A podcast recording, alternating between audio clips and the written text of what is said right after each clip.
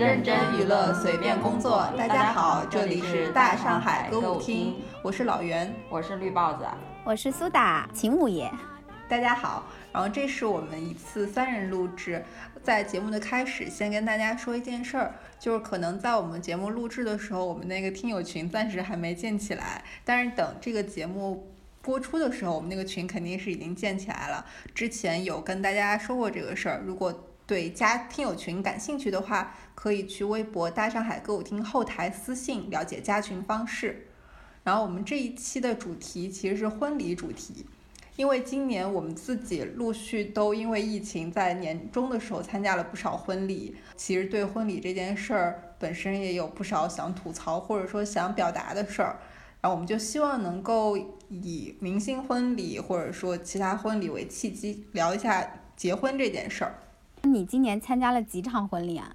我今年应该是四场吧，就而且就是在十月和十一月。我我因为我脑海里突然想，我好像没有参加过任何婚礼。今年，哎，但今年是不是有个热点事件，就是国庆的时候大家全都在跑场参加婚礼？对对对，因为朋友圈都是。国庆本来就是热门的那个点。你今年参加了自己的婚礼呀？哦，对，我都 我都忘记我今年结婚的了。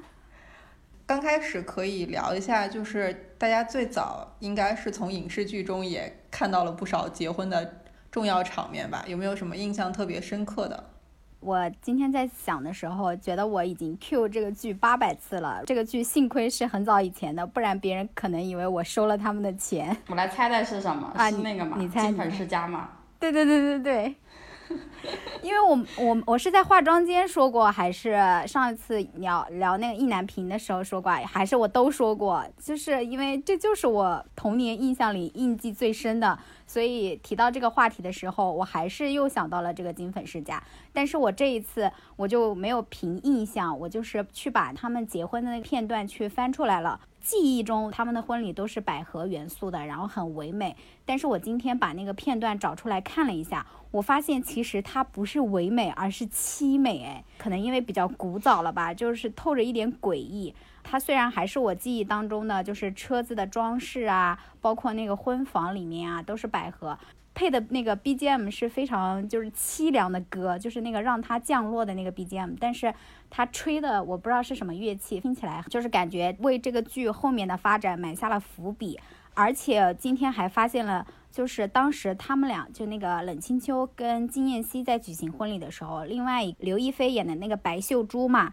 他其实，在他们家的那一边也自己穿了婚，独自垂泪。这两个画面是剪在一起的。本来印象当中，这场婚礼是就是那种很唯美，是剧中承上启下的这样一个那个吧。但是我今天看就觉得感觉很惨的那种。你看过《金门事件》？我看过，但我觉得它这个是不是和当时那个色调有关啊？就是即使是西式的婚礼，现在不少人还是有什么粉色或者香槟色做点缀，但是那个从婚纱到现场布置，再到百合花的元素，好像全都是白色的，可能会让那个场面看起来有一点冷清。我以前也一一直。记得就是以为是白色的，但是我今天看的时候发现，其实它的主色调还是大红色。它的它的那个百合花是金燕西给他的惊喜，就是打开他们那个婚房，他在婚房的那个大红色的主色调下面，用百合花铺满了地板，然后在床上面铺了一个百合，就用百合花铺了一个爱心嘛。其实百合元素并没有很多。不知道为什么，我印象当中就就以为那场婚礼整个都是以百合花为主色调的。那它是中式婚礼还婚礼还是西式？它是西式吧，因为我记得冷清秋那个婚纱，它是很符合当时那个年代西式婚礼应该有的样子。但是我们当时看会觉得它那个头纱会有一点点怪，因为它是把整个头包住的那种头纱。对，它那个婚纱有点像呃宋庆龄。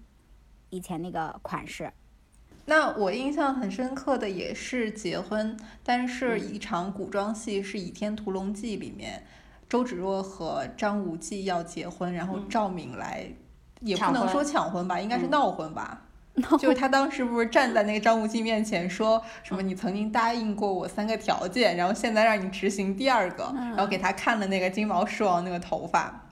你看的是哪个版本的？苏有朋版本。哦，那周芷若是高圆圆。对对对。然后想到这个，就想到他们那三个条件。我们当时看的时候，应该是小学的时候，然后就觉得特别浪漫，还经常和班里面暧昧的男同学玩这种梗。现在回想起来，觉得很是黑历史。哎，他当时三个条件，呃，其中一个就是是就是让他不要今天结婚嘛，还有两个是什么呀？给他画眉是最后一个条件啊。他是当时就在婚礼上提出来的嘛？没有没有，他是提了第二个，应该是第二个哦。其他两个我只记着，就是结尾的时候，他俩不是要双宿双飞嘛？然后跟他说，我的第三个条件就是希望你每后以后每天都给我画眉，我的眉毛太淡了，巴拉巴拉。我的眉毛太淡了。我觉得这台词很好我感觉我都没看过这个。然后其实我发现，就是影视剧里面抢婚的场景还蛮多的，《情深深雨蒙蒙》也算吧。哦，那也是闹闹婚婚闹闹婚，就是依萍。依萍跳跳海、跳河、跳河、跳江吧？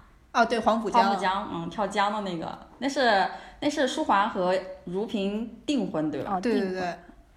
我那个印象深刻的跟你们不一样，我说的是一个离婚的典礼，就是那个电影《非诚勿扰》里面那个姚晨和孙红雷分别饰演的芒果和香山的离婚典礼，我不知道你们有没有看过？我看过。我觉得那个场面应该很多人都印象特别深刻吧。整个电影看完以后，我对葛优和舒淇都没有什么印象，但是对这场那个离婚典礼印象特别深刻。姚晨出场的那个场面就很很大，她是坐的那个马车出场的，很多的豪车，她的所有的流程，包括那个誓词，都跟那个正常的结婚的婚礼是反着来的。姚晨出场的时候穿的是一身黑色的婚纱，呃，葛优不是那个证婚人嘛，应该是，就是人家结婚的时候誓词说的是什么？啊，无论你是贫穷富贵、健康疾病，你都愿意跟他在一起嘛？但是这个时候葛优说的是，无论他变得多么富有、多么健康、多么动人、多么美丽、多么爱你，你都不愿意跟他在一起吗？我今天早上还把那个片段看了一遍，我当时那个姚晨和宋慧雷都就特别一脸。就是生无可恋的时候，我不愿意。还有一个仪式是把那个一个红色的那个双喜字，就是两个人用一把剪刀把它剪开，然后放在那个火盆里面烧掉。人家结婚的时候是交换戒指，但是他们两个人是把那个之前结婚的戒指互还。葛优就说到时候我替你们俩挖个坑，把这个戒指给埋了。最后的时候是放鸽子，放的全部是那黑色的鸽子，我就感觉这个场面就非常非常的深刻。哎。就是这个电影里面，他们为什么要离婚啊？是不是我记得是不是孙红雷演的那个人他生病了还是什么的？哦，对他生病了，他是脚底长了一颗痣，然后那个痣癌变了。我自从看了那个电影以后，对身上的那些痣就非常的恐惧，叫那个黑色素肿瘤，它会癌变。应该很多人看了个电影以后，就对自己身上的痣。就是每天看自己身上有哪个痣，感觉会被病变，然后会就是变成绝症。那个电影其实呃很多场面还挺，就是孙红雷在生前就为自己举办了一场那个叫什么悼追悼会，追悼会对，他是看着自己去世的。其实离婚典礼除了你刚才说的这个，大家还在线上为。艾丽和洪世贤每年都会举办那个结离婚庆典，是吧？啊，今年是第十周年。今年是十啊，今年是十周年是吗？今年是大半的那一年是？对，今年是十周年大半的。怎么还分小年跟大年啊？就是呃，十年大半，九年小半这种吗？对对对，我可以讲一下这个事儿的背景，就我们刚才说的这个艾丽和洪世贤的离婚庆典，应该是。回家的诱惑里面一对狗男女是吗？就是因为彼此都渣的形象太过鲜明，所以大家一直把他们做渣男渣女的代表。这部剧播出以后，大家耿耿于怀吧，就每年都会在豆瓣八组 Q 一下，说今年是艾丽和洪世贤离婚第几周年，巴拉巴拉的。然后在二零一九年的时候。就有一个人开了一个帖子，说今年是他们九周年，结果下面就有留言说，那明年十周年得大办一场。没想到后来就是不知道是留言的人还是开帖的人，他们就当真了，真的在二零二零年大办了一场。那场究竟有多盛大呢？我记得好像当时发起这个活动的人，他会先在豆瓣八组做一个召集，然后说我们。商讨一下大概有哪些流程，大家各自负责什么部分。然后有一位八组鹅还专门为这个写了一套代码，设计那种结婚请柬，大家可以点开那个网址，输入自己的信息，就生成一份属于你个人专属的离婚庆典入场券。它相当于是有一个总帖，说那个我们会整场离婚庆典汇总帖都在这个帖子里面。然后你点开的话，会发现有各自的入口，比如说你点。邀请函就是入场的那专属帖子，然后再点什么晚礼服准备啊，还要求大家必须穿着相应的服装，然后在那个服装里面，他可能帖子就会介绍一些什么大牌今年的新款巴拉巴拉的。我具体了解了一下它的流程，其实有领取邀请函、生成邀请函、红毯、入席。他们那个入席各种菜品也是有所有的设定的，他们的大厨分别是张亮。和中餐厅的林大厨，还有黄磊，他们那个食物我记得也是八组玩梗的那种嘛，比如说火鸡味锅巴。哦，对 对对。我好怕我自己念错啊！这不是你念出来就没有那个喜感了，一定要文字看起来才会有那个微妙的感觉。大家自己，尤其以你的阅读顺序，大家自己想 象一下。对，因为前面几年的时候，大家顶多在那个帖子下面回个帖子，说一些比较呃好玩的话。然后今年就是就是因为有个人写了一个代码，把那个入入场券给写了个代码出来，然后大家就开始把这个事情做了一个正式的流程，然后从头到尾。我怎么记得就是他那不是有什么礼服啊、珠宝啊、鞋呀、包包啊，就是你得选嘛。他那上面这还有像拍卖一样的，比如说。什么这一套一百三十万已被预定，什么这一套什么二百一十万已售出，什么什么之类的那种。哎，尤其结合今年它疫情的原因嘛，其实我觉得它整个做的还是挺像样子的，因为大家本来就是线上举行，应该有哪些流程都有。我发现它特别用心的一点在于，它还有设置伴手礼，你们啊，我没发现，能猜到是什么吗？我好像也看有人说是。送那个全英文版的《月亮与六便士》，不愧是八组套的，还有谭维维食谱呢。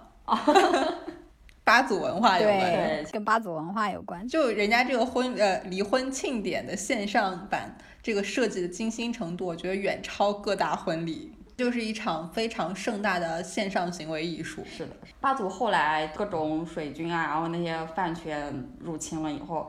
很难再这样，就是感觉是一场盛世一样，大家都团结在一起，感觉就是站在一个位置上面为一件事情。对，就是我感觉大家很认真的在思考一件没有意义但是很有趣的事儿。说完这个印象深刻，大家还可以说一下，就是有没有自己很向往或者觉得心目中的理想婚礼是在哪个影视剧中的某个桥段？我就是看那个麦瑟尔夫人，我觉得她那个婚礼就非常的温馨，就是在一个。小礼堂里面，然后也请的人也不多，都是一些自己应该非常自己非常亲近的人。她一个人把婚礼变成了自己的那个脱口秀舞台，没有什么证婚人，也没有什么主持人。呃，现在很多婚礼最烦的就是那种很多繁琐的那种仪式，他那那边也没有。他本人也穿了一件很日常的小婚纱，大家一起喝喝酒，然后听他说一些单口，我觉得就非常的温馨。那个。剧里面的婚礼，因为它可能是欧洲的嘛，和我们东亚这种动辄上百人的婚礼规模肯定不一样，可能那就是他们那儿的正常规模。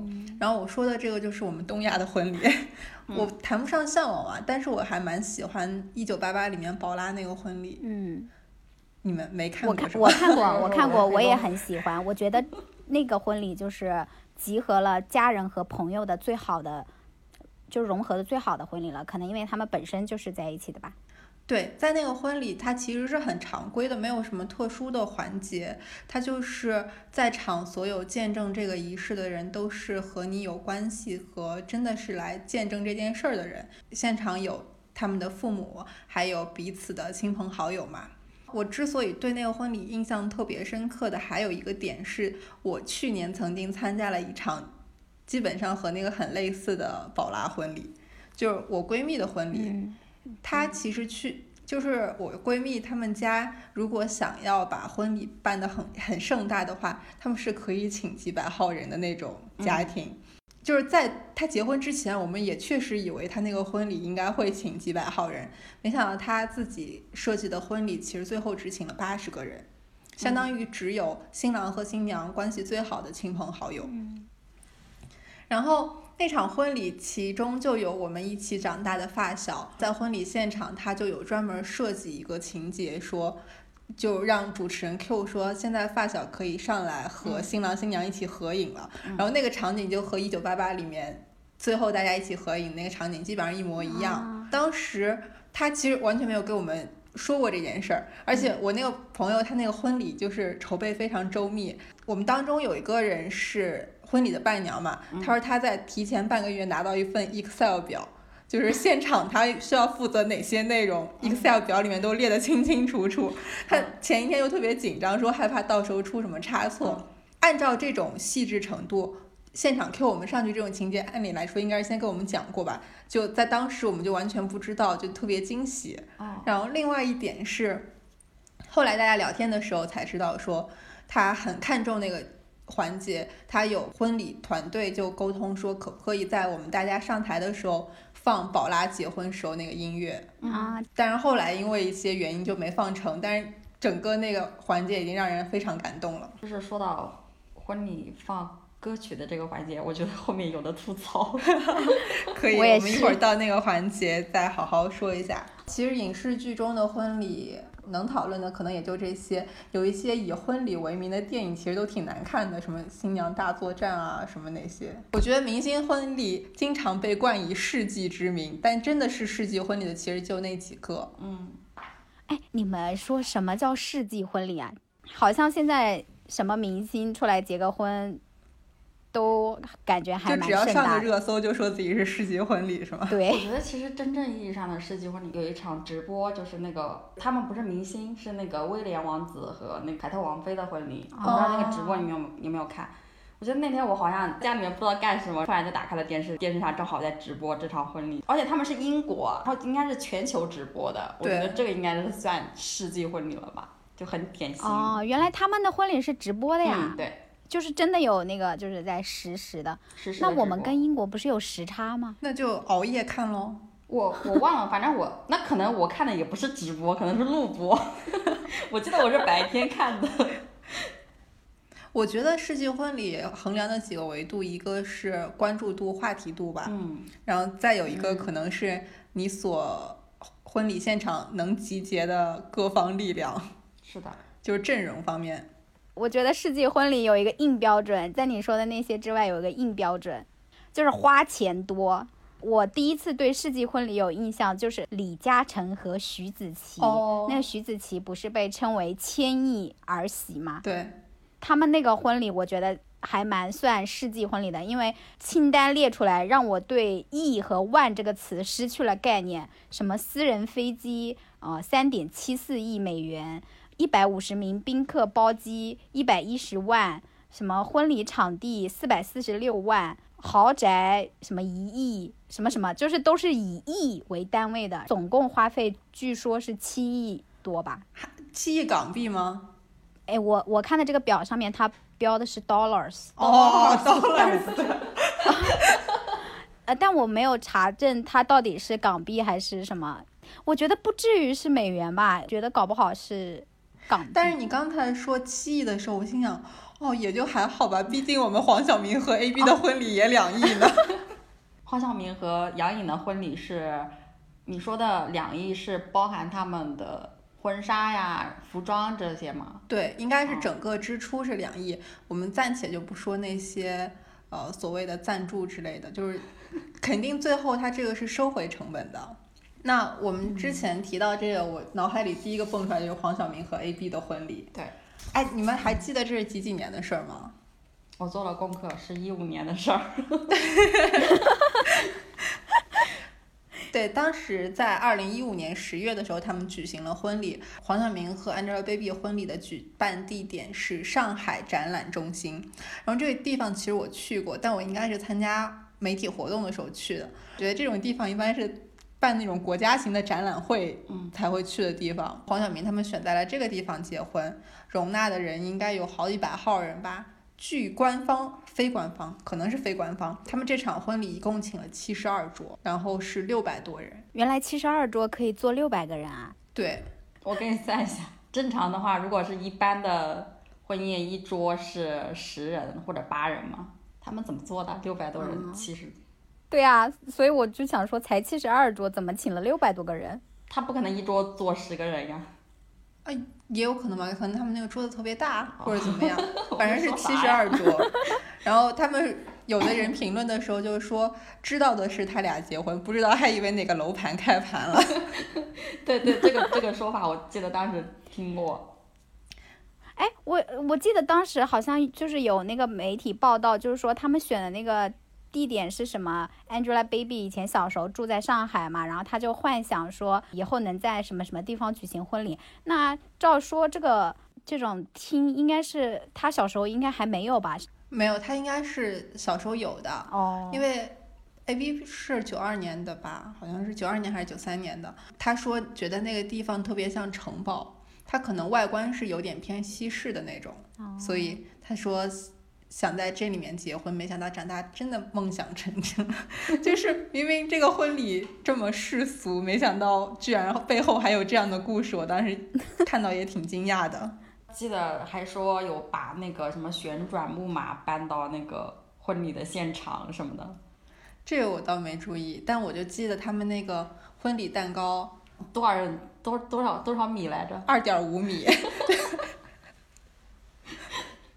Angelababy 那个婚礼，它就是花费号称是两亿嘛，领跑了内娱世纪婚礼榜单。他那个具体的钱，其实我有点好奇他花在什么地方了。他据说两个人的衣服加起来是三十五万，那也还好呀。这个听起来我觉得还好啊。我觉得不贵啊。我们好飘啊！飘了。但是但是三十五万的衣服真的不贵，在明星婚礼里面来说。对，而且是两个人的衣服加起来。对啊。应该也不止一身儿。那这听起来可能单件也就没有超过十万吧？对，那他们大头花在哪儿？他们当时好像那个花艺还花蛮多的，就是现场布置成一个园林一样的地方。Angelababy 她的那个婚纱是什么牌子的？迪奥。哦。她现在不是被号称是迪奥小公主吗？她当年那个婚纱应该也是迪奥的某个设计师为她定制的，然后那个。头纱是四点五米，嗯，对，这个当时有印象。然后它那个花艺是野兽派的哦，明星专属花艺了。有两大，还有一个是周桑蕾，是吧？嗯，对对对。但我觉得这个应该也是后期会赞助的吧？对于他们来说，这也是一个绝佳的赞助机会，可以推广自己。那他们那个场地是收费的吗？场地肯定收费的，费比较贵，是不是？有没有可能？有可能是他们那个钻戒，A B 那个钻戒，我记得还挺有名的。你们有有印象那个照片？有印象。不是讨论过好多轮吗？老大鸽子蛋对，他那个好像是五到六克拉。哦，好像是说也是什么，呃，皇室专属的一种珠宝品牌。反正我对这个没什么概念。我想起来前两天我看了一个电影叫《喜宝》，那个大烂片儿，它里面那个男主见女主第一面还是第二面，就带她去买戒指，然后买了一个十克拉的，就是一个方方正正的，我觉得是玻璃，然后戴在手上。我觉得那个钻石一旦大到一定的规模，就让我觉得失去了美感，有一种。累赘的感觉，我觉得一克拉就还日常还可以戴戴吧，就是超过了再多就，他们应该也不是用来戴的。我突然想到，原来明星花费是把婚戒啊这些也算进去的啊。它应该是会算一个大概总的成本，当然具体中间某个地方是赞助的，人家肯定不会明说嘛。嗯。但是你后续可以通过他们和那些品牌的关系了解到，比如说他们的那个伴手礼祖马龙的香氛，应该是。对，还有 baby 自己的那个美图手机。对对对。然后他们的喜糖是德芙，之前 AB 是德芙代言人嘛，这些肯定都是赞助的。但是你算成本的时候，可能会大概算。说这个也是我们的成本里面的，那他两个亿应该基本上都是他的珠宝吧，首饰，它头上不是还有个皇哦皇冠？哦，对对对对，很贵它那个皇冠是对对对那个皇冠好像很贵。那个皇冠好像是借的呀，啊，这个我也听说过，但是 借的借的肯定也要费用呀，不可能免费借给你啊。万一你把它弄弄花了，或者是说弄丢了，那就是肯定它是有一定的那个，就像你以前有那种在线上借那种大牌衣服的，你还得花一百九十九块钱呢。哦，然后你们刚刚说那个喜糖，他们婚礼我印象很深刻的就是他们那个喜糖是托那个残障人士制作的爱心曲奇饼干，算一项公益那个吧，还还挺好的。我当时还蛮有哦对对印象的。对呃，就是说到明星伴手礼，有一个不得不说的单品就是香水，你们没有发现吗？我发现了，我看到那个，呃，就是张若昀他们是不是里面也有是叫事后清晨是吧？好像是那个。是罗意对威的，因为那个香水本来就是分男款跟女款嘛，它是一对对香，就是有男香跟女香在一起，但也就明星送送吧。我觉得普通人对普通人来说还挺贵的，那两瓶加在一起那我还买了两千瓶。你对它的评价怎么样？不怎么样街香。然后还有像那个高圆圆跟赵又廷的婚礼，他们那个高圆圆当时选的是 Coe 的一个叫 Love Story 那个香水，后来也是因为高圆圆的婚礼，后来基本上就是把它画上婚礼香水的那个等号我觉得这个宣传效果非常好啊，就很多人会去模仿吧。我印象当中，就是明星伴手礼开始送香水，就是从高圆圆婚礼开始的。包括后来那个刘诗诗跟吴奇隆结婚，他们礼盒里面其实也有一个香水，但是可能大众就认知度会低一点，呃，叫香榭格雷吧。我发现很多很多的明星都会选择用香水来做伴手礼，就是这个带货的效果还蛮好的。感觉后来也有一些是有钱的普通人开始选择，就是把香水作为他们伴手礼那这个真的。非常有钱了吧？因为我觉得至少这个伴手礼的成本应该在五百到一千吧。如果以香水正品装的，对你说普通人吗？还说明星的？对对对。因为明星的肯定不止因为。我们那儿伴手礼也不能说伴手礼，就叫说你上了礼之后给你返一个我们当地超市的一百块钱购物卡。我甚至觉得伴手礼就是从明星婚礼开始被带起来的，因为在我以前的印象当中，没有伴手礼这一说。我们那边回是会回礼，但是回礼的东西就是喜糖啊、烟呐、如果你是嫁女儿的话，还还有一个香皂啊、手帕之类的。可能明星他就是把香皂，因为香皂很便宜嘛，他可能有几块钱，把它等同于了香氛。那这个逻辑还蛮顺的。我们那儿就是购物卡，如果说你自己想控制成本的话，就可以去网上购置一批印着你俩头像或者印着你俩婚纱照或者印着你俩名字的杯子送给大家。我特别不能理解这种伴手礼，你让 人家宾客拿回去怎么用呢？我不知道是结婚还是什么，就是谁怀孕了送那个验验孕棒啊？哦，这个好像是有说法的吧？就是我之前看台湾综艺的时候，他们会说，如果你从怀孕的人那儿收到他的卫生棉，或者是他送的验孕棒什么，就代表你可能接下来就会有好运来了这种。哦，是这样啊。嗯我也有我当时真的很不理解，我康熙里面就有一些，好像就是你结婚前用的那包卫生巾没有用完的话，你可以把剩下的送给想怀孕的人。哦哦，他们伴手礼其实是不是就是喜糖的的一种嘛，对吧？因为伴手礼里面就包含了喜嗯糖嘛。那你可以说杨幂那个喜糖的啊，事情啊。杨幂当时应该嗯她送的是费列罗吧？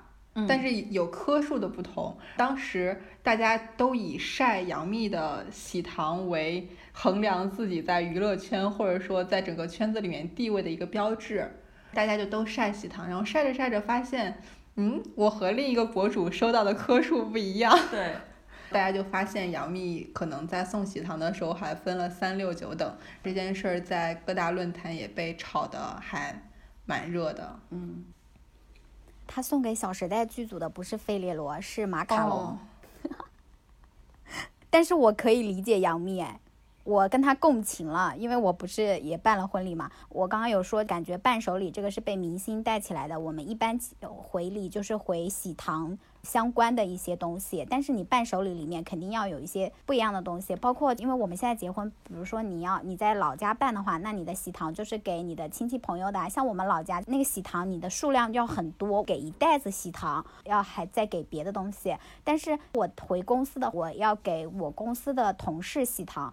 到公司来嘛，你不可能就是说给一大袋子这样给人家，所以我给公司的同事准备的就是一个很漂亮的那种，但是是小小的那个喜糖盒子，然后里面只装了大概八颗或者十二颗之类的。那呃，对我来说，我的喜糖不也是分了不同的规格吗？你这个可能从便捷方式去考虑了，他可能是从价格方面去考虑了，可能是有的。那价格也是不一样的。在我们老家结婚，我们那个伴手礼里面不是还要回那个烟吗？那烟很贵的。但是我觉得你这个是不一样的，你这个分类是分在不同的人群，就相当于你家里面的亲戚和你职场上的朋友。但是杨幂她可能是通过大家都是演艺圈的人，但是有可能有的人咖位比较大，有的人咖位比较小，就可能只是一个十八线小明星，但是彼此拥有微信。我以为他是送给就是媒体的，他是送给演艺圈的同仁们的。大家都有吧，但是具体是在哪个环节出现了分类，我这个没有去细究。但我记得当时好像各大营销号都晒了杨幂的喜糖吧。嗯，而且我觉得明星和普通人也不一样啊。如果普通人的话，可能。要考虑经济这一块要考虑很多，但是明星，我觉得是对他们来说是小钱上面。如果在这上面，如果说想的是省的话，我觉得完全没有必要啊。对啊，这个新闻闹出来多难看。嗯，我可以，我又可以理解杨幂了，因为杨幂的婚礼是没有赞助商的。那你觉得喜糖能值多少钱呢？我也觉得这个开销对他来说只是很小的一部分。九牛一毛，而且刘恺威的，对吧？刘恺威的那个。但是我觉得，嗯，哎，我为什么要为杨幂辩解？我不知道，我就是觉得说这个也不是很大的事情吧。他也是可能从便利性的角度或者什么，而且送给各大营销号或者是什么。他肯定也不是他自己亲力亲为的呀，那我就是可以理解他，我不我我没有说他做的对啊，但我可以。那你刚才其实有说到杨幂婚礼是没有赞助的，其实现在大多数明星的婚礼或多或少都是有赞助的，即使你是一个相对私人的婚礼。刚才我们聊到的黄晓明和 Angelababy 的婚礼赞助商有八十家，为什么为什么我们都笑了？他那个婚戒也是赞助的，婚戒也是赞助的吗？我有一个截图，那可能是什么营销号写的，说什么婚礼有八十多家赞助，包括婚礼的三款戒指都是品牌商免费提供的。哇，那这个有点没诚意吧？他这个两亿是包括这些？我就是呃有看一个帖子，里面说。好像有一对明星要结婚，他们就开始四处拉赞助，然后就找了一个八组额他们的公司报价八十万，然后他们后来想了一下，这对明星好像是比较糊的，就没同意。我知道你说的是谁，我因为我也看到了那个爆料，郭碧婷、向佐和郭碧婷。他还好啊，他糊吗？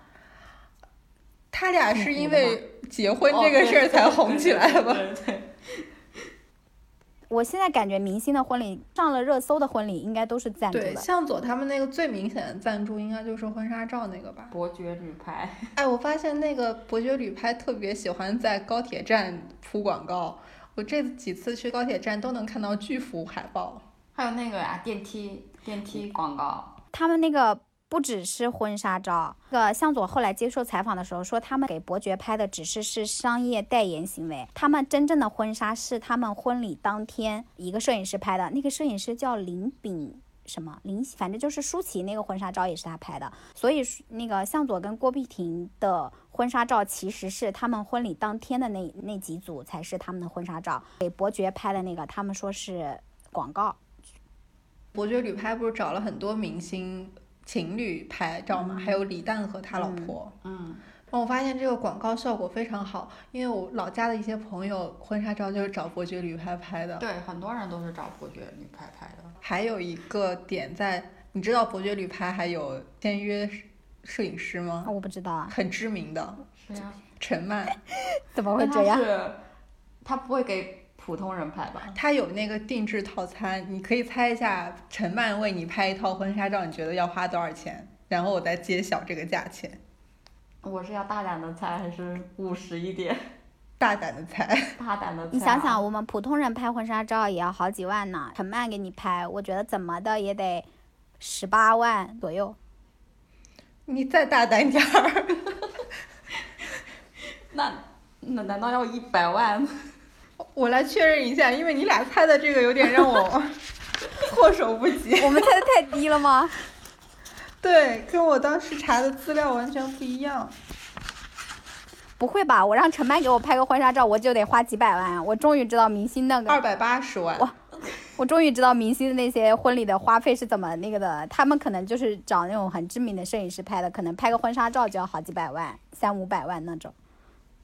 对，其实好多个明星都是找陈曼拍的。还有谁啊？Angelababy 和黄晓明就是找陈曼拍啊。可是我对他们俩的婚纱照毫无印象。对，他们俩是在巴黎拍的。我印象比较深刻的一张就是黄晓明，然后让 Angelababy 坐在他肩膀上，哦哦哦他们背后是埃菲尔铁塔。哦，有印象吧？有有有，我印象比较深的是在那个城堡里面，好像是在个楼梯的下面，然后 Angelababy 靠在黄晓明的肩膀上面，就黄晓明穿的。不需要描述细节，越这个就是那个那张脸会出现在我的脑海里，而且哈哈哈。还有一个明星也是找陈曼拍的，不会是唐嫣和罗晋啊？好，不是，好像是那个张靓颖和她前夫冯轲。哦，他们那个我印象比较深刻，就是吃那个火锅嘛，蹲在火锅桌子上面，还有打麻将，就是很川味儿的一组婚纱照。对，但是这个后来被吐槽了，他们说特别像普通小影楼拍的。我也觉得像。对呀，因为现在那个普通影楼就专门有一个套餐，就是吃火锅、打麻将，在大街上拿话筒那种。我没有看过张靓颖那个，但是你们刚刚描述的时候，我想说，嗯，这不就是普通影楼的套餐吗？哎，其实你们还知道吗？就是有些明星为了赞助商补办婚礼，不知道。我知道啊，你知道是不是那个付辛博跟颖儿？哎，他们俩也是吗？我因为我总觉得他们俩好像连孩子都生了办的婚礼的，我记得当时就是上热搜嘛，然后就全部是赞助的，他那个文案类似于就是颖儿发的“往后余生什么是你”，然后艾特付辛博，但是什么化妆什么呃唇膏要靠谁什么的，就是那种很尬的，就是广告。那应该是就是我说的这个和你这个情况一模一样，这两个人是小包总杨烁。和他老婆补办了一场婚礼，那个婚礼看了一下他们那个微博，他们每发一组婚纱照，然后会说就类似你那种文案，然后会艾特一个赞助商。那跟那跟那跟付辛博跟颖儿的一模一样，因为我记得特别然后他们连发了有五六七条微博吧，就每一条都艾特赞助商。其实你刚刚前面我们说的那个向佐跟郭碧婷，他们也是啊。虽然他们就很有钱了，他们那个婚礼也有很多赞助。他们那个赞助是，我看那个宇博，他们就是把每一个赞助的产品都拿出来，给他拍了一个手持的照片。然后就拍了很多组，就是从香槟啊到就是伴手礼里面那些全都是赞助的，然后他们都把单个的产品拿出来了，拍了一个手持的宣传照。那就相当于拍了海量物料，然后供这些赞助商日后宣传的时候说，你看当时郭碧婷和向佐就用的我们家酒啊，巴拉巴拉这种吧。其实当时郭碧婷和向佐结婚拍的那个婚纱照，我真的以为就是广告。呃，看了好多说这个就是他们俩拍的婚纱照，我就不敢相信。我说向佐和郭碧婷这样找那个伯爵女拍，概念里面伯爵女拍就是比较廉价的一种婚纱照的那个工作室。啊，我一直以为并不便宜呢。对呀，人家还有两百多万承办定制的嘞。不懂这些，他们还有那种高端服务吧。我觉得明星好像虽然他们都在接赞助，但很少公开承认这件事儿，或者公开拿出来说。即使在微博上艾特了赞助商，也假装自己是办了一个真的婚礼。但台湾艺人好像对这件事儿还挺坦诚的。范玮琪和黑人那个婚礼，当时也规模蛮大的吧？嗯，我觉得他们那个宣传周期也很长，就是从备婚开始，还是从求婚开始就开始上康熙宣传，一直到结婚。有好几场专场，对我应该是在《康熙来了》，就是知道了他们两个的所有的从从恋爱到结婚的故事。他们那场婚礼也吸引了很多赞助商，在接受采访的时候，黑人就明确的说了自己收了多少赞助，有多少赞助商，可以给大家念一下那个新闻，非常新闻体的一条新闻啊。黑白配婚礼和婚宴日前圆满落幕，他透露礼金收约四百万新台币。小两口当晚出席婚礼派对，范范喝醉了，黑人忙着招呼宾客，两人累到没有洞房。前日小两口新婚第一天，双方长辈包括妈妈奶奶共度母亲节。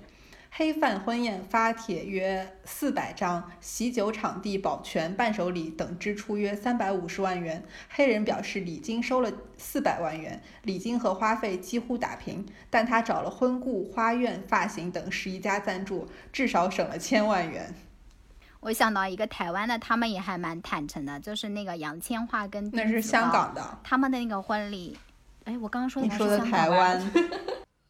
哦，我就是我就会想说，香港人应该也蛮坦诚的，因为那个杨千嬅她那个婚礼赞助商名单多达五页，那她当时通稿是这样写的，那他如果就是是说他多达五页的话，那应该每一页每一页都列出来了吧，就是像一张表一样的，所以他应该也是会公开他给他赞助的那些赞助商的名字。这种像他们。赞助商越多，是不是证明说这个明星的卡位越大？我觉得应该是大家预期你受关注程度最高吧。嗯，就可能现在如果什么流量明星结婚，应该也会受到一批微商赞助吧。微商。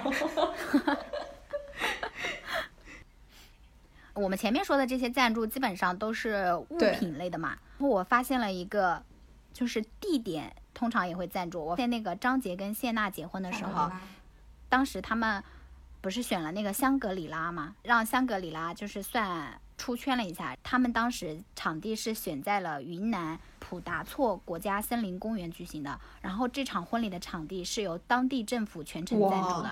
他们那个场地，如果你本人要租的话，可能费用要三千万。但是政府为了推动旅游业嘛，就是免费让他们去办婚礼，这样省了好多钱。对啊，而且居然是政府出面。嗯，其实很多明星的婚礼，他们的那个酒店应该都是，对，就是那种酒店类型的。嗯，但张杰跟谢娜这个我还蛮惊讶的点就是，他这是政府赞助的，因为他在一个森林公园嘛。其实酒店这种赞助，我觉得还蛮好理解的。但是这个政府为了旅游业，然后赞助他们的婚礼，我觉得还蛮神奇。对。那你们怎么看明星婚礼这些赞助呢？你觉得是合理的吗？我觉得是合理的呀。我觉得挺好的呀，就是双赢吧。因为一方他也可以办得更好一些，然后他东西又到位了，但是他又没没花钱；另一方他也是为了省下这个他们营销的费用。比如说像那个黄晓明跟 Angelababy，他们那婚礼还蛮盛大的，他那些东西都出圈了呀，包括我们前面说的香水那些。我觉得商家其实他们也划算的，他们本来推广费用可能跟这个也差不多，但效果可能还没。对我昨天想这个事儿的时候，我就想到说，那是不是对于一些婚礼周边的商家来说，就是在明星婚礼上赞助一次，就相当于上了一次李佳琦的直播间。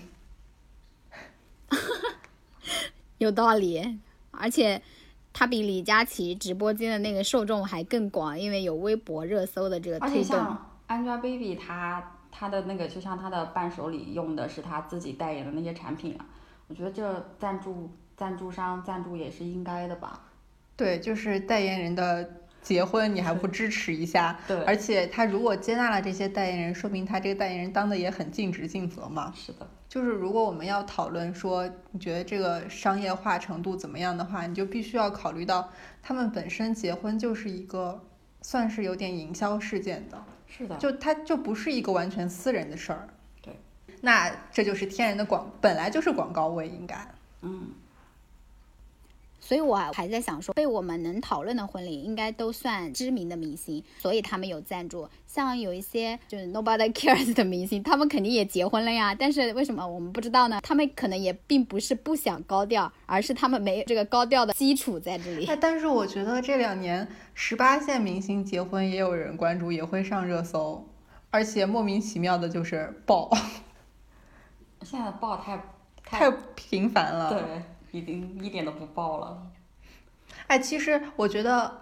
A B 结婚那会儿，好像大家还不是很流行通过热搜获取这些新闻，还是门户网站看娱乐新闻的年代嘛。对，在那个年代，就是娱乐媒体，我感觉还是有职业门槛的。不管说进去拍的人，还是说呃获取一些什么婚礼喜饼啊，或者说赞助商名单，都是一个很要求你有人脉的行业。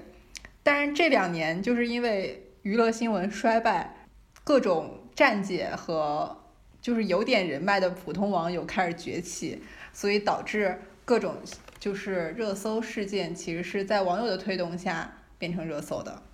现在因为大家都开始通过热搜看新闻嘛，至少我自己了解明星很多热点事件是通过热搜。然后现在一个明星结婚能上几个热搜，就是衡量他现在处于几线明星的对 重要标志。你们觉得呢？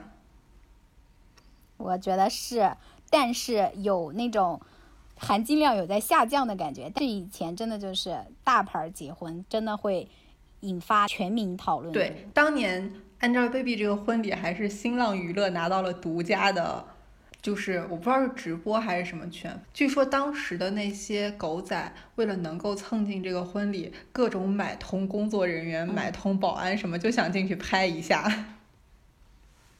啊，所以他们那个婚礼本身也是不对外公开拍摄的，是吧？是只有新浪独家可以进去报道这个婚礼相关的。哦，他那天其实也算在线上有一个直播，现在不是以那个视频方式直播，好像也是有图片直播吧？应该是。对对对，就是从早上黄晓明接亲，然后到晚上黄晓明。哦，我印象最深刻的就是黄晓明跳那个 跳那个反摊子，我也是，是吗？是的，是的，我到你刚刚说的时候，我的脑海里甚至闪回了那个 那个画面，我的天呐！我我倒是没有画面，因为我看的是静态的，我我是想到了他那个服装，他那个好像是军装改造过的还是怎么？反正是有个领子的衣服，他戴了一个那个军帽。军帽。好了，我觉得我们不用讨论这么详细。从脑子里面出去。公开秘密若无人异议，我决心守一世。你与我有什么关联？举世亦已心照，何必抱着上街招摇，在派对内炫耀？肥皂剧那般公告世上，经已没有需要。拖着你不行进教堂，仍然没那样小，但旁人始终不会明。盟约是着重在心境，早已认定是对方，亦不必一张纸定情。用悠长的初恋证明，能够共度各种困境，让幸福的结局显得脱俗，无名份但更温馨。百万对发过誓爱侣，最美各自隐退，无缘分同居。地老天荒，或会只得我们仍能爱下去。我觉得现在就是娱乐圈是不是在内卷？就大家的新闻其实基本上不管怎么样，最后都落到婚丧嫁娶上。但是我觉得。呃，之前有一些像黄晓明啊，或者他们谁的婚礼，就是很在网上全面曝光了嘛。嗯。现在有很多明星讲究一个私密性，像那个林心如跟霍建华结婚的时候，不不对外拍摄这些。没有哎，我觉得很多明星他们基本上都是说不对外拍摄的，但是真正就是很私密的没有啊。包括你说的像霍建华跟林心如。他们婚礼现场也流出了很多。我觉得这种是属于那种被动的曝光，但是你像那个黄晓明跟 A B，还有刘诗诗啊、吴奇隆他们这种婚礼，就是也算有个主动的曝光，就是说我对外宣布一下，放出官方的图什么的。哎，但你不觉得现在就是他们其实曝光是很有节奏的？比如说一开始是。呃，两个人举着结婚证的照片，嗯，然后公布了这件事儿之后，就开始慢慢的有婚纱照流出。婚纱照之后就是伴郎伴娘和新郎新娘的合照，然后就是婚礼内场图，在没有宾客情况下的内场图，再然后就是婚礼现场图。我觉得已经形成一个完整的流程。还有一个是现在热搜不是经常被各种明星结婚所霸占嘛？嗯，我觉得是不是明星他们其实有意的在买结婚这个热搜？对于某些十八线明星来说，可能他们最红的就是自己结婚这天。因为我思考的是这样一个逻辑，我有时候会在热搜看到一些很陌生的名字，谁谁结婚，然后就会点进去，营销号就开始介绍这个人是谁，有什么作品，然后他的新郎或者新娘是谁，他们俩之间是怎么认识的，然后还有他们的婚纱照和爱情履历。我觉得，呃，相当于是你被牵引着去了解这个人。可能以后再看到类似他演的作品的话，就会想起来，哦，这是那个当年谁谁谁结婚的那个人。但是我想，不然有什么十八线明星结婚上热搜？他们有时候会买一个类似于那种星，就后面角标是星，不是报，然后你就会好奇心点进去，这是谁啊？然后就知道了他，所以他就在这一天成为最红的一天。比如说是谁啊？我想不起来，但我想不起来。我知道，我知道有一个锦溪姑姑，就演锦 溪姑姑那个人，我对她根本不了解，但是她结婚的那个消息有映入我的眼帘，就是在微博哎，我脑海里也是这个，我就记得有很多《甄嬛传》里面的娘娘们结婚的时候，对，因为《甄嬛传》里面那些角色，其实你不是很了解他们现实生活中的名字嘛。点进去，你发现哦，原来是演过《甄嬛传》的那谁谁谁。当下其实也很疑惑，因为觉得我并不关心他结婚了这件事儿，但是他却上了热搜，所以我在想是不是有意的会买这个。我觉得是吧？因为如果你说靠普通人去搜，怎么可能会搜到他的本名？而且普通人也不会知道他结婚呀。但我觉得上热搜我是能理解的，就你结婚这天，你做什么事儿我都是可以容忍你的。你让大家全国人民沾沾喜气嘛，就相当于发了一份 面向全国人民的请柬。但是你如果一个月都住在热搜，我就不同意了。比方说，你说的是，你是不是意有所指？张若昀和唐艺昕，他们俩好像结婚的那个时候连上了五天热搜，然后前前后后还有别的相关的热搜。我觉得他是很有节奏的那种，就一开始会在正式结婚前先给大家介绍他们俩的爱情故事。我在八百个营销号了解了那个什么一场车祸撞出来的爱情，对什么娶了备忘录里的女孩，我都知道，但是我可以。我我我好像是在。第一天看的时候，嗯，祝福他们。第二天看到看到的时候，嗯，还行。第三天就有点逆反了。我也是。怎么又是他们？这婚结了多长时间？啊，对对对，他们的 bug 在于上太多次了。本来就觉得哎还蛮好的神仙爱情，然后上多了之后就觉得说好烦。对，而且他们俩应该不止这一个热搜点，他们好像结婚的地点，包括婚纱照，应该也有营销一波吧？我对他俩那个婚纱照好熟啊。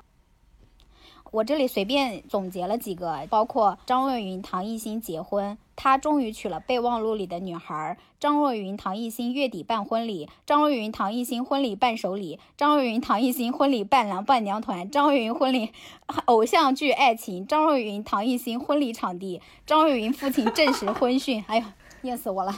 这不完全统计啊，我随便看了一下，就是啊，我还通过这个了解了一个冷知识，就他们不是在爱尔兰结婚吗？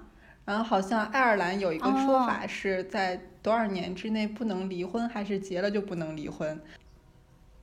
是那个，就是说在爱尔兰的话，他们的结婚登记费用是根据婚姻期限的长短而递减的，结婚的时间越短。你的费用就很高，然后如果你结婚期限是一百年的话，那你就只要花六块钱。但如果你只结婚了一年的话，你就要花二点六万。哦，那所以就是在我结婚之前要告诉神父还是办事人员说，我们俩计划结婚多久是吗？应该是吧。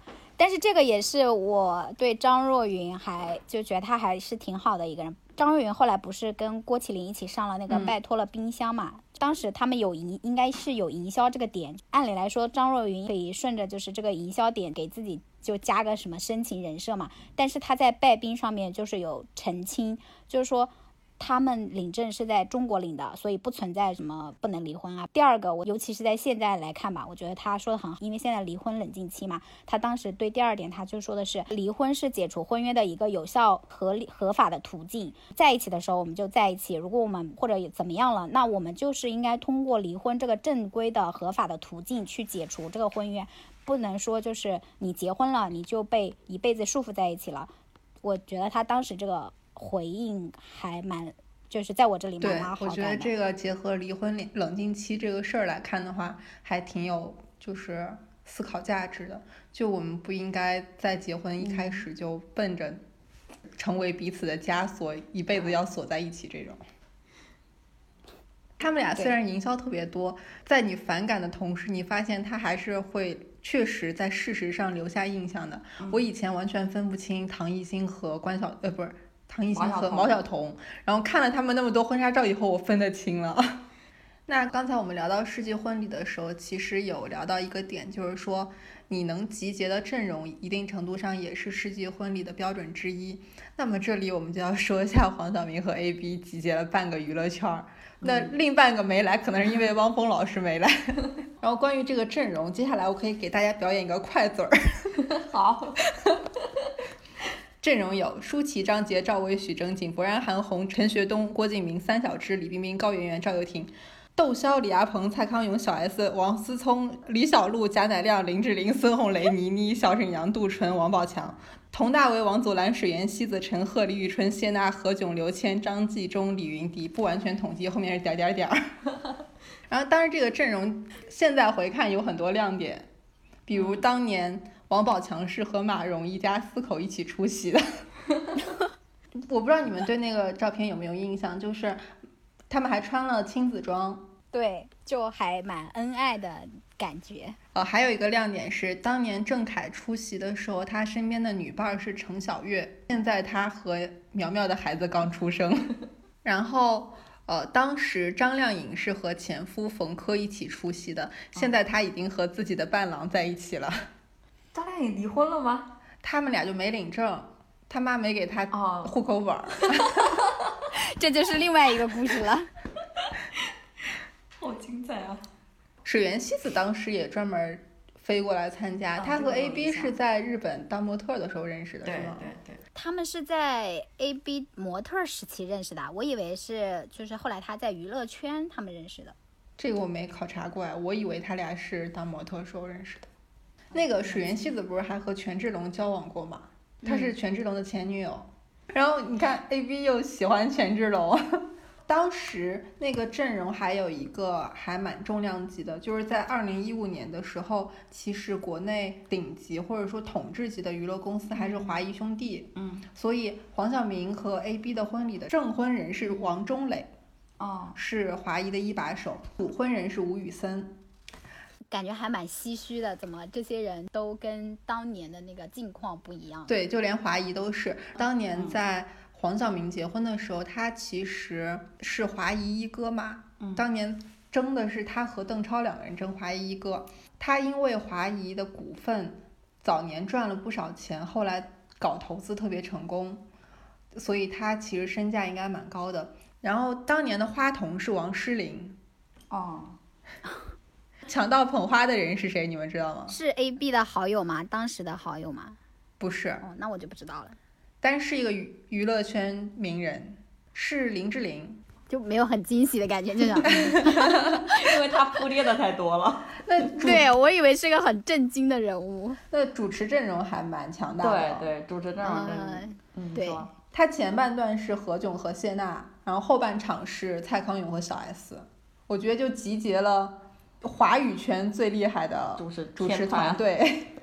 娱乐向的主持团队吧。对对我们就是忽视谢娜在其中的拉垮效果。为什哎，那为什么他们会分两场啊？就是他们是两场不一样的那个感觉的吗？对，就小 S 他们那个后半场，因为你也知道《康熙来了》，他们就会尺度稍微大一点，所以有点类似于 after party 的那种节奏气氛。对然后我查资料的时候发现，就小 S 现场有调侃他俩，然后他俩的回答都让人觉得，嗯，不是说小 S 是反黄晓明的脚的达人吗？因为以前我有看那个黄晓明上《康熙来了》，就感觉小 S 每句话都在就戳破他的那个。哎，我印象最深的是，是那个黄晓明说他小时候去试镜还是什么，就是就是长得那么漂亮的孩子，对他害害害羞，就用手捂着自己的脸，然后人家说这孩子长那么漂亮，演哈利波特的那个丹尼尔了。然后小孩子就问他说：“你手捂着脸，人家怎么能看到你好看？” 饭教达人。觉得就是小 S 和蔡康永是非常理想的婚礼主持，就是会把现场气氛调节特别好。在现场的时候，小 S 就有问他们俩说，对方触碰你哪个部位你最兴奋？然后这其实是一个很调节气氛的问题。黄晓明是这么回答的：触碰我的心。嗯，不愧是他，我的手脚在蜷缩，不愧是他，太可 A B。的回答也很符合他这个无聊的人设。嗯 A B 说：“触碰我哪里我都开心。”小 S 反脚达人就上线了，说：“那你还蛮容易高潮的。那也不愧是小 S。太精彩了，我愿意看 A B 跟黄晓明合体一起上小 S 的新节目。我好像有看到说小 S 跟蔡康永要搞一个新节目嘛，我申请第一期嘉宾就是他们俩合体。”他俩现在合体很难了。对啊，所以这也是看点之一嘛，因为他们俩搞不好不会合体了。世纪合体。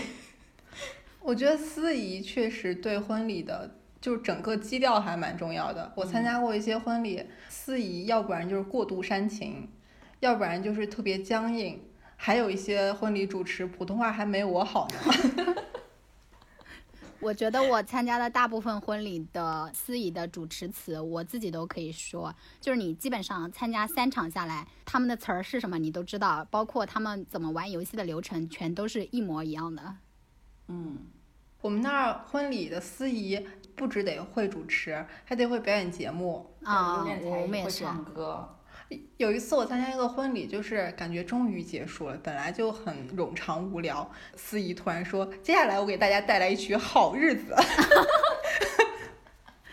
呃，我这里会不会暴露我的坐标啊？嗯，就是我结婚的时候，那个司仪，因为我们家里人就是跟办婚庆相关的嘛，然后他们就说给我选了一个特别好的司仪，想说那到底是有多好呢？因为我婚礼基本上我就是出席一下嘛，然后在婚礼当天的时候，也不是当天嘛，就前两天我就知道我那个司仪是嗯黄梅戏剧团的，然后，当然他在我婚礼上没有全程黄梅戏，但是他们说其中一个看点就是因为他他黄梅戏唱的非常好，就是为了照顾怎么说呢，我们当地的一些观众吧，所以他当当天也是唱了一首黄梅戏。哦，那你的婚礼的元素还蛮多的。没有，他黄梅戏他就是正常的穿着他的司仪的西装唱的，只不过就是他唱了一首黄梅戏。你不要把黄梅戏想的就是非常的戏曲舞台，因为像天仙配那种，他就你就把它想象成一首流行歌曲歌哈，那种感觉是差不多的。哎，那你当时接纳这个他的表演环节吗？我接纳呀，因为是我们那边的司仪的，他的表演就是在大家吃饭的时候，我觉得无所谓，就是你得照顾到七大姑八大姨年龄偏大一点点的人群，他们喜欢看这种表演下饭，那就让他们听听这种歌好了，我觉得无所谓，反正我根本就没听到。而且司仪唱歌你是不可控的，反正是我接触的是不会提前跟你沟通我要唱哪首歌，基本上也是你婚礼当天才知道，哎呀，原来他唱了这首。对，因为他们就会唱自己拿手的歌，那些歌也不一定是跟爱情有关的，可能就是他们就是为了就是他们是气氛组，对会唱一首很嗨的，对，不管是什么好日子还是好运子还是什么，跟你这个婚礼本身其实没有太大的关系，可以把它当成一个下饭娱乐项目。哦，说到这个，就是我之前说的很像一九八八那个婚礼，嗯，然后我们那场是有婚礼祝歌的，我们发小是一个八人小团体，四男四女，嗯，然后因为那四个男生就唱歌还不错，然后新娘特别喜欢周杰伦，所以当时就给他们下了一个任务，是在新娘结婚好几年之前我们就约定好的，说到时候如果谁谁结婚，你们要上去唱歌。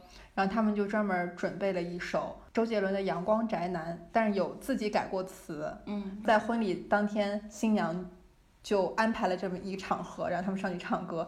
那天那个婚礼祝歌环节，就是整场婚礼的高光时刻。哎，你说到这个，我突然想到，我有一个好朋友的婚礼，就是他们俩也是爱长跑过来的嘛，长跑了十几年，就是从婚礼的开始。新郎就开始哭，一直哭到婚礼结束，因为我们都是跟他们一起长大的嘛，然后导致现场很多朋友都一起共情，然后大家一起看到他们哭，就整场婚礼都是在眼泪中度过的。我们刚才聊的是司仪嘛？哦，对，可以畅想一下，你觉得如果真的再有一次结婚的机会，或者说如果有机会办一个完，我这个话说的怎么怪怪的？我觉得 下一次结婚。就是如果有条件的话，你比较希望谁来当司仪？我其实，在拿到这一题，当时想的，如果有那个的话，我是不很不想办婚礼的。但是如果非办不可的话，就是你可以是幻想嘛，我就想请池子来当我的婚礼司仪。可以，因为我觉得婚礼要，可能是我参加的婚礼都是，就是感觉比较繁琐的，所以我需要一个能在我的婚礼上面能捣蛋，但是。又不让人讨厌，可以让我来参加我婚礼的这些亲朋好友们回去以后还能回味无穷。就是说看起来好像是来吃了一顿饭，然后份子钱花也没也没也没有白出，但是实际上却是来挨骂的。但是你自己又不知道。我感觉池子就很擅长做这些事情。那我感觉我的想法和你有点类似，我希望找李诞来当 你表哥。哎，你们怎么回事？你们跟效果文化有什么秘密的勾结吗？脱口秀演员很适合主持这种场合。对，我觉得我选李诞的一个原因是，李诞虽然看着很搞笑，但他其实是一个很顾全大局的人。就是我看过一些他的采访，包括他的小说，我发现他有时候虽然对世界和周遭就感觉还。蛮有距离感，或者说挺冷淡或者消极的，但是他在公共场合的时候表现是那种特别识大体的，即使他觉得这句话说的有点伤到大家心了，或者说有点让场子有一点点冷，他会自己圆回来。他如果主持婚礼的话，我预想他可能会先点出来婚姻天然的那种悲观性，对，然后再会找硬从里面找一些让你觉得惊喜或者什么的点。我觉得这种。就是先抑后扬，其实反倒比较符合我们对婚姻的认知吧。婚姻本身就是一件很复杂又不那么简单的事儿。如果中间有一些惊喜或者是闪光点，其实已经让这件事儿变得很不一样了。你不仅在期待李诞来主持你的婚礼，你还期待李诞要讲出关于婚姻的经历，让大家知道这场婚姻的本性。这 KPI 好高。我发现我们的思路都差不多，因为我想请的司仪是郭德纲、于谦，再加你这个是请了个阵容啊。其实我最开始拿到这个问题的时候，我想的是何老师，因为我觉得何老师就是一个非常顾全大局的人。但是我后来又觉得，如果你是他的朋友的话，他应该就是会把你所有的那些问题啊，包括你们那个东西都想到。嗯，如果他来主持我的婚礼，我感觉最多就是一个商业活动吧，就我们没有情感链接，那。就不需要走那种温馨的路线，然后郭德纲、于谦跟郭麒麟是最好的选择，因为我男朋友很喜欢郭德纲跟于谦，然后我本人很喜欢郭麒麟，我请他们的出发点跟你们也是一样的，就是来说一些好，就是让大家花钱花的值得，是吧？那我觉得你，如果你下次结婚的话，就是多花点钱，我觉得是可以办到的。我觉得办不到吧，这三位。哎，可是我觉得就是普通的相声演员就能达到这个效果。就是如果只是让大家乐一下的话，你给他规定不许讲黄色笑话，那我们就这样吧。我们大上海做大做强以后，跟无聊斋联动一下，可以。你觉得教主会高兴听到这个消息吗？教主能为大家带来欢乐的同时，还挣一份司仪的钱，他难道不开心吗？那其实明星婚礼还有一个看点就是他们的伴郎伴娘，这也能体现他们的圈内人员吧，算是。对，而且我发现是因为明星婚礼伴郎伴娘人数特别多吗？就以至于现在大家结婚也喜欢找很多人。对，以前我们那边都是一个人，但我们现在那边最少都是三个人。当时黄晓明和 Angelababy 伴郎伴娘阵容也是还蛮精彩的吧？她的伴娘是倪妮、李冰冰，还有几个我不太认识的人。应该是圈外的吧，他的那种朋友吧。对，伴郎阵容可能就比较熟知一点，是井柏然、小沈阳、佟大为、王宝强、黄渤。哎，这个结过婚的还可以当吗？就是明星，就是没所谓。哦，然后还有黄渤、张帅、王思聪、李云迪和吴京。为什么他的伴郎比伴娘多这么多啊？他伴娘也有好几个，但是我就说了两个我比较认识的。哦哦，我觉得当时他和倪妮应该是刚拍完那个新娘大作战吧，嗯感觉还是的处于营业期。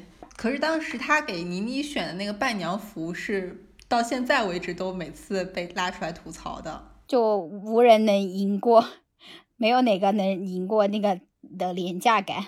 我当时前一阵儿当伴娘的时候，因为也要买伴娘服嘛，我发现就是倪妮当时穿的那个应该就是一六八八上四十块钱伴娘服的水平，因为我我们后来买的那种一百多的质量都完全比那个好很多。而且它款式很丑，对对对对，就是连倪妮都撑不起来。而且特别透，好像质量有问题。对但是我后来看了一下别的明星的伴娘服啊，我觉得好看的真的很少。对我我也发现这个，我发现好看的伴娘服很少，是因为新娘都不希望被伴娘艳压吗？呃，我觉得明星应该不存在这种问题，因为他们，嗯，就是都都算比普通人高很多的那个美貌程度嘛。我觉得应该是分，就是他的那个，因为他们的婚纱基本上是定制的嘛，或者是说一些大牌的，但是，嗯，那个伴娘伴娘服。就是会分它是不是呃专门为伴娘定制的，还是说它是在那种婚纱店呃租的拿的？因为我我自己结婚的时候，我就去婚纱店租婚，嗯，普通人嘛，我们也不会买婚纱或者是买伴娘服。呃，也不是说不能买伴娘服吧，伴娘服就是可以买，但是因为婚纱店基本上有配套的，你租婚纱的时候，他都会呃给你配套那个伴娘服。然后我就看了好几家的伴娘服，都特别丑。然后我觉得明星他们那些伴娘服丑的，是不是因为也不是定制的？因为我发现了有几个明星，他们那个伴娘服挺好看的，比如说 Selina，她之前跟她前夫结婚的时候，然后他们穿的是那种。嗯，抹胸的那种缎面的缎面加纱的那种伴娘服，就还蛮好看的，就很简约，但一看就不是那种影楼或者什么地方能能拿到的感觉，像是定制的什么的。但是我看那个又要说到张若昀的婚礼了，我看那个张若昀的婚礼，他的那个伴娘服就是唐艺昕的伴娘服，是找一个。跟它的其中一款婚纱同款品牌一起定制的，所以它那个质感包括设计看上去都还不错。所以我就想说，那像 A B 他们结婚的时候，难道就自己穿的那么好看，就不能给伴娘就稍微定制一下吗？应该也没多贵吧，相对于他们那种几个亿的婚礼来说。我发现伴郎伴娘其实蛮考验他们在圈内人员的，而且也考验两个人之间的关系究竟是真好还是假好。对，是那然后种像倪妮。和倪妮和那个 A B 现在应该也不怎么联系了吧？对，然李冰冰也不会啊，就是李冰冰作为她的伴娘，我还蛮震惊的，感觉应该完全是因为华谊的关系吧。对，然后像那个我们也见证了，通过这个环节见证了不少明星朋友圈的高光时刻吧。比如说当年杨幂的婚礼其实是一个很私人的，只邀请了圈内好友，应该只有唐嫣一个人。嗯，然后唐嫣也是他当时唯一的伴娘。你看现在他们俩不是也 不怎么联系？我发现近两年最帅伴郎团真的是轮着换吧，好像最经常出现的一个伴郎是刘昊然，我看他参加过好多伴郎团。哦，是他邓伦，啊，邓伦不是参加的是素人婚礼吗？哦，对对，他是，我觉得他是伴伴郎专业户。我刘昊然没有参加几个吧？我印象中的只有袁弘、张艺兴的和，哎，他叫张艺兴还是张歆艺？这张歆艺 哦，好的，袁弘和张歆艺的，然后还有张若昀的嘛？还有谁呀、呃，哦，还有那个陈思诚跟佟丽娅是不是也是？反正我在我心目中最强的伴郎阵容，就至今没有明星可以超越的，就是袁弘和张歆艺的。我知道张歆艺的伴娘里面是有何鸿燊、谭维维什么的，伴郎我有点没印象。啊，你不知道吗？是老公团哎，就是有各个型的，不就是很不错的男明星。我可以来列举一下：好的，温柔派的是马天宇，肌肉型男派的是彭于晏，文艺派的是胡歌，年下小奶狗的是刘昊然。哦，那这确实各种类型都有了。我感觉就是至今没有哪一个伴郎团可以超越这个的。能集结这个阵容，袁弘圈内人缘真的很好。嗯，还有张歆艺吧，感觉他蛮会做人的。黑人跟范范的婚礼查了一下，发现也挺不错的，又有彭于晏，还有王力宏，还有高以翔，这三个也是就是帅的蛮典型的吧。他们应该都是打篮球认识的，因为好像在台湾娱乐圈，就他们那些一起打明呃打篮，差点说一起打明星的篮球，一起打篮球的明星就都还玩的挺好的。然后我还要想说那个张若昀的伴郎啊，有井柏然、刘昊然、郭麒麟，还有一个你们你们猜是谁？谁呀？谁啊？当时上了热搜，就是马思纯，她女扮男装。哦，马思纯是婚礼的司仪，同时也是。对，我发现那个伴郎，就是每次会上热搜的那种什么最帅伴郎团，是经常邀请那些大众路人缘很好的男明星，他们经常被邀请参加伴郎团，比如说刘昊然、井柏然这些，嗯，能够统一、统一女性审美的这种男性。我觉得他们没有统一男女性审美吧，但是他们路人缘还不错。你很少看到一个很蔡徐坤去当谁的伴郎，或者说就是那种蔡徐坤是他们是因为还没有到那个时候吧，他们正是奋斗，就是他们的那个朋友圈里还没有就是结婚的那那种。他们，除了当年的队友，应该也没什么太多圈内好友吧。对呀、所以就还没机会。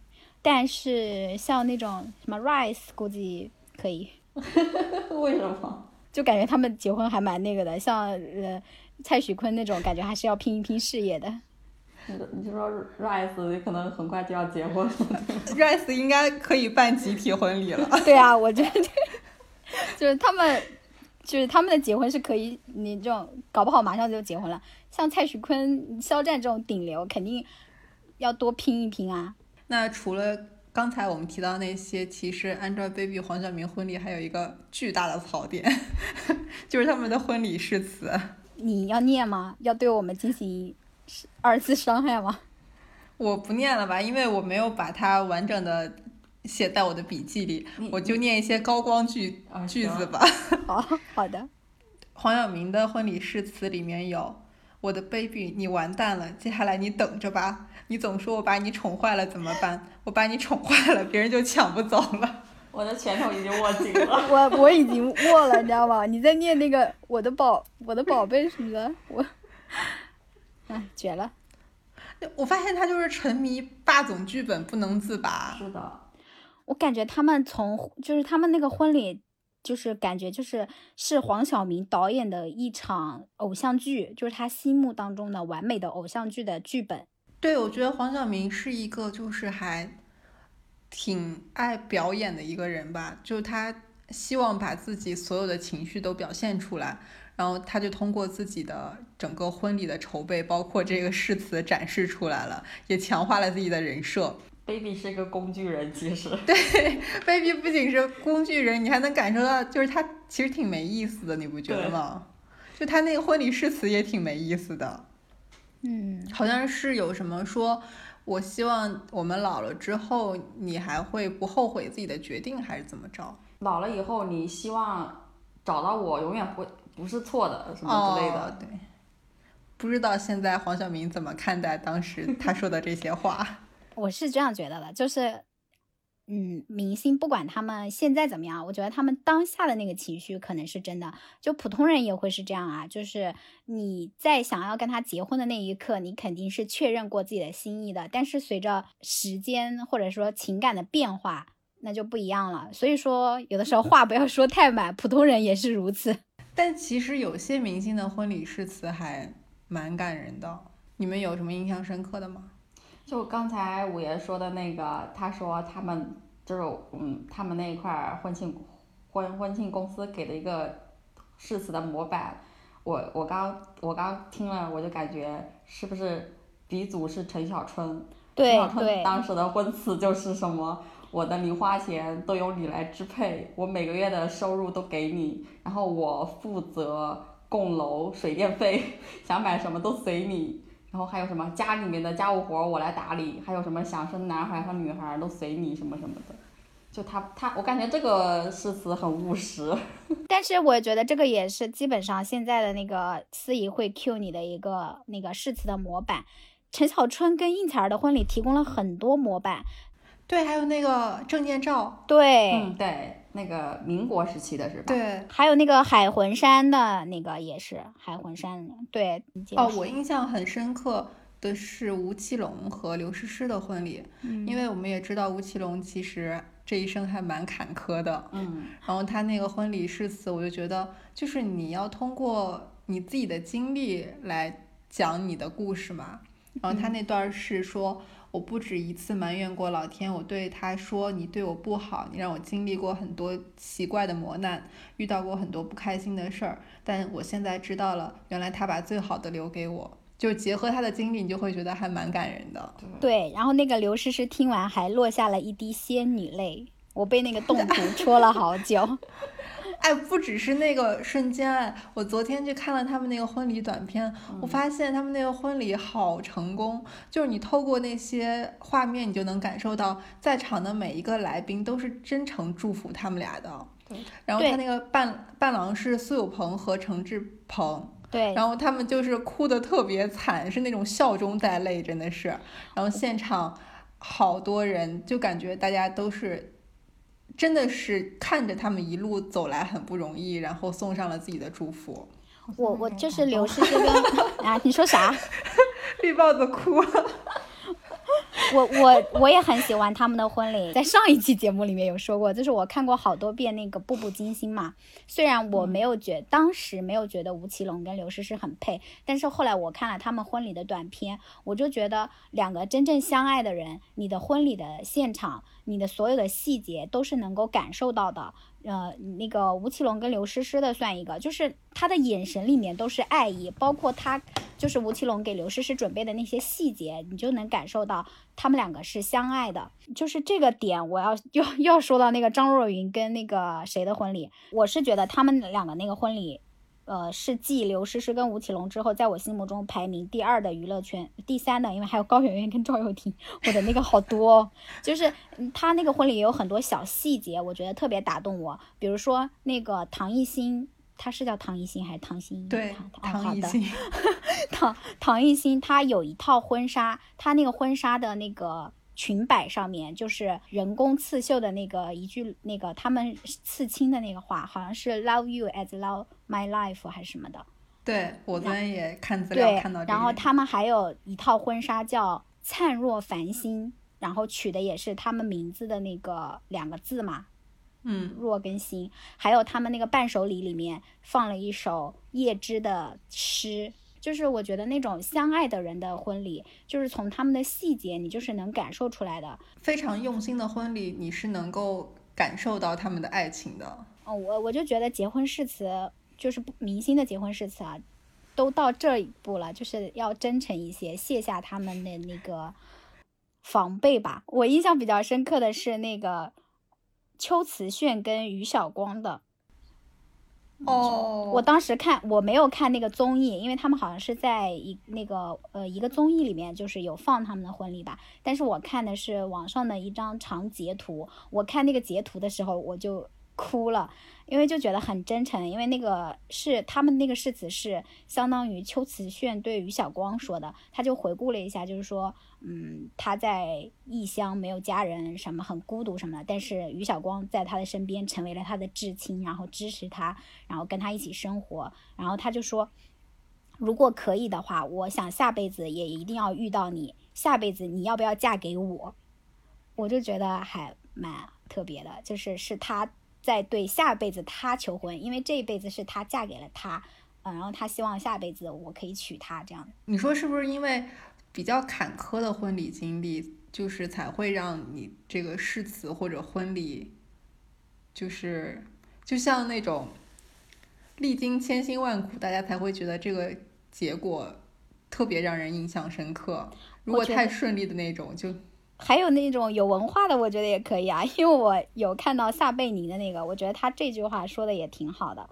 嗯，就他他这句话是这么说，他说：“虽然我现在四十岁，但是请让我从今天开始，像一个十四岁的男孩一样陪着你，我们去看遍这个世界中最美好的时刻。我愿意用我的一生守护你。”我就蛮被这句话打动的，就是说，虽然我现在四十岁了，但是我遇到你之后，我愿意像一个十四岁的男孩一样，我。我你们可以 get 我的点吗？我，嗯，我就觉得这个也挺好的。说到那个婚礼的诗词，然后就是说从大家可以从那个婚礼的诗词能感受到，哎呦是很多婚礼的细节能感受到这对呃新人的爱意嘛。突然想到那个周董和昆凌的婚礼诗词是什么？好像没有看到过哎，是不是没有公开？对他们好像公开的就是一段非常。婚礼音乐，对婚礼音乐还有一个 MV 吧，应该是。对。嗯，虽然他们没有公布很多，但是从很多也是媒体扒出来的一些他们俩结婚的那些细节，我能感觉到，就是他们俩中中间也是有很浓浓的爱意的。那我们就说一下他们俩的婚礼。对，我觉得他们那个也挺实际的，毕竟周杰伦这个人物太特别了，他结婚这件事儿本身就是大新闻。对，因为他好很多人都说他代表着自己的青春嘛，然后他结婚了的话，就是感觉自己从一个年少少年走向一个很成熟的一个阶段了。对，我对周杰伦的婚礼印象最深的就是别人的婚礼都是完成了呃新娘作为一个公主的梦想，周杰伦的婚礼是完成了他自己作为一个小公主的梦想。那你你这个就感觉也类比了黄晓明完成了自己作为一个霸总的梦想。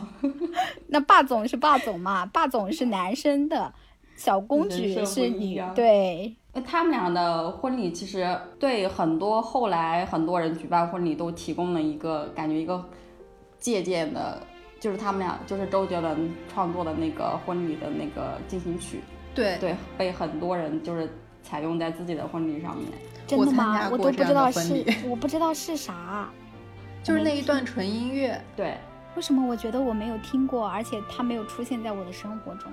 我结婚的时候本来就是想放这首音乐的，然后我我的司仪跟我说，这首音乐被太多人用了，太土了，要不然你就放林俊杰的那一首《把故事写成我们》。不是我，我结婚的时候他那歌还没出呢，出了，好像是什么。什么最美的眼神什么来的？我突然忘了那首歌叫什么。那你那你可不可以给我过眼神什么什么的？啊，对对对对。他说他居然跟我说周杰伦的音乐太土了，太就是很多人太大众了，你就用那个林俊杰的那首歌。我说这不是抖音神曲吗？因为周杰伦是很多人的青春嘛，然后我有朋友就想一比一复制周杰伦的婚礼，这个有难度有点高吧？呃，是有点高。然后他就具体到了某些细节。我有一个朋友的婚礼，不仅用了周杰伦那段音乐，嗯，他还自己买了一件和周杰伦一样的那个礼服，是仿照仿造的。我当时听他们说，好像淘宝一百多块钱。这这是这个一比一的比例，淘宝很强大嘛，就是这种同款都会秒上架。昆凌的婚纱也是当时很多同款，是因为背后有个心，对，有个爱心是吧？我们第一趴介绍到那个 baby 跟黄晓明的那个，你说他们的婚纱礼服就是所有套加起来才三十多万，对吧？对。然后我当时我做了功课，就是昆凌的那一套婚纱，就是当时结婚的那套主婚纱就价值四十万。所以我就觉得 baby 这个两亿块钱花到哪儿去了？因为五年通货膨胀也太厉害了。哎不，他们俩是同年举办的婚礼，啊，周杰伦也是一五年，不可能吧？啊不可能还早，他是一五年的一月份，不不可能，真的，真的不可能真，的是一五年，怎么可能啊？一五年，你现在查一下，将于二零一五年一月十六日在对吧？是一五年，啊，那那 A B 的那个不是一五年吗？也是一五年，确定是吗？是一五年，对，是一五年。天哪，这是一个年代的婚礼啊！真的哎，真的哎，怎么会这样啊？我我我不相信，我想再查一下黄晓明的婚礼日期。你们为什么会震惊？他们俩不是同年结婚的？因为我感觉黄晓明结婚好多年了，但真是的是真的，我倒感觉昆凌他们结婚好多年，因为他都生了三孩子了。哇，这个角度想问题也对，好对啊，你看黄晓明他们也就我主要是觉得黄晓明那个婚礼挺就是。就是感觉年代已久，然后但是周杰伦这个感觉就是还还蛮可以借鉴的，就是什么古堡啦、婚纱啦，呃那些东西就真的想还不到他们蛮现代的居然是一个年代的。而且周杰伦还是先结婚，他是一月份，黄晓明是十月份。对 对，我天哪刚看了，而且刚刚说到黄晓明，他结婚花费大概有两亿元嘛，周董跟昆凌的婚礼花费就是除掉那些新娘的珠宝，他们花费才花四百万，才花四百万，所以你说是不是因为国内东西比较贵，然后国外反而比较便宜，没有那些乱七八糟的支出？但是周杰伦他那个场地费好像当时报出来还好好像还挺便宜的，好像也就好像十万块钱都不到吧，是在那个英国的约克郡的塞尔教堂举行的，好像是一个比较私人的教堂。我知道了，因为嗯黄晓明他的那个赞助比较多嘛，然后赞助商嘛，他肯定就是往就是你知道那种标价跟跟那个实际的那个价格，他肯定是有出入的。但是要是算到他的昆明的那个珠宝的话，他头上他当天戴的那个皇冠就是，好像跟 baby 的同同一个珠宝品牌提供的，叫叫这这个品牌我不会读，算了，抢抢抢妹这是什么 哦，是那个奢侈品是吧？啊？我也经常看到它，也不会读。价值人民币大概是六百五十六万，然后他那个项链是价值人民币大概是五百三十四万，这两个加起来就一亿多了。然后一千万，哦，那那我就想不通黄晓明的两个亿到底花费在哪里。昆凌的那个婚纱嘛，后来还就是淘宝好像出了很多一百多块、两百多块的同款，它是那个加拿大的一个品牌，叫我也不会读，叫什么米切尔 D。然后后来唐嫣那个婚纱也是这个设计师哦出的。对，其实刚才有提到婚礼歌曲嘛，我觉得林俊杰这两年快入职婚庆公司。哦哦，对了，当时那个那个林俊杰的那首歌《我们的故事》还是什么？对，把故事写成我哦们。我们的故事。把故事写了，我们出来以后，我当时他出来以后，我当时因为我当时我非常喜欢林俊杰，然后我就买了那首歌，听完以后我就有点感动，我就跟苏打说，你结婚的时候就给我用这首，苏打说我才不要嘞，太俗了。他这两年是不是还有出一首叫《交换余生》还是什么？反正他最近两年出的歌都还蛮适合当婚礼歌曲的。哎，对，就那种很通俗的流行音乐。哎，其实有很多歌曲都是，我不能说它是婚礼歌曲，但是是和那个结婚的人有关的歌曲。ella 婚礼的 BGM 是《你被我写在歌里》。那个歌然后也蛮常在婚礼现场听到的。对我昨天查资料的时候就看了一下 ella 结婚的婚礼小视频，也特别搞笑。就是他把那个婚礼设置成了，也是找了两个类似于脱口秀演员的一样的人，就是主持。然后他们每一对儿伴郎和伴娘入场的时候，都不是非常静默的伴着 BGM 入场，而是有那个脱口秀演员会介绍说这个伴郎伴娘和新郎或者新娘之间有什么有趣的事儿。我觉得这还蛮用心的。一看就是就是 ella 的风格，就是那对种比较好玩的。然后还有一首也有点像婚礼主题曲，就是范玮琪为了婚礼出的那首歌，最重要的决定》是吧？对，嗯，我觉得那两年也很多婚礼剪辑视频用这个当 BGM。那有一个可可以跟他媲美的，哎什么？，那个是哪个？是不是那个来自星星的你里面的、啊？就那个 Marry You。这是火星哥的一首广为流传的那个婚礼歌曲。哦，那反正这首歌也很在婚礼上被常用，基本上那那一段时间，每一个婚礼都会，或者每一个请帖、电子请帖都会用这首歌。我想到那个啊，五月天有一个一首歌，我觉得也很适合做婚礼的歌曲，就是最重要的小事儿。哦，嗯，呃，刚刚说到那个婚礼歌单，其实我想到还有很多吐槽的地方，就是有时候你会跟那个婚庆公公司沟通自己婚礼上面要放哪些歌，或者你有的人就像我已经做好了一个自己的婚礼歌单提供给他，但是当天他不会放你的婚礼歌单。我有一个朋友就是。他也是自己做好了一个自己的婚礼歌单，提供给那个司仪那边，就是婚庆公司那边。然后当时放出来都是一些那个算怎么说呢，还不是通俗流行。我记得那个时候他们放的是那种就是土谣土谣 DJ，就是那种。然后我当我们当时就很震惊，嗯，震惊。我我们就跟苏怡说，难道你没有别的歌吗？我已经把那个歌单提供给你了，你为什么不放这个？他说。一些嗯技术原因放不出来，我说那你哪怕放一些流行歌曲，他说没有，我觉得就就是你最后妥协了，你放流行歌曲，他说他也没有，就是我觉得这个这个技术原因在哪儿呢？就像中国电影一样的技术原因吗？我不知道呀，我因为我结婚的时候，我也是把自己的婚礼歌单提供给他，但是他放的就不是我的歌单里面的歌，那这种不会跟他翻脸吗？我觉得就你也没有办法，你跟他说你放这些，他说呃嗯现在暂时放不出来，只能放我们自己准备好的歌。哇，这种我就要发火了！明明我精心准备，这是我婚礼的重要环节。我以前一直以为，就是我结婚会按照我想象中的婚礼，比如说，因为我本人很喜欢绿色嘛，我曾经就一直想说，我要办一场以绿色系为主题的婚礼。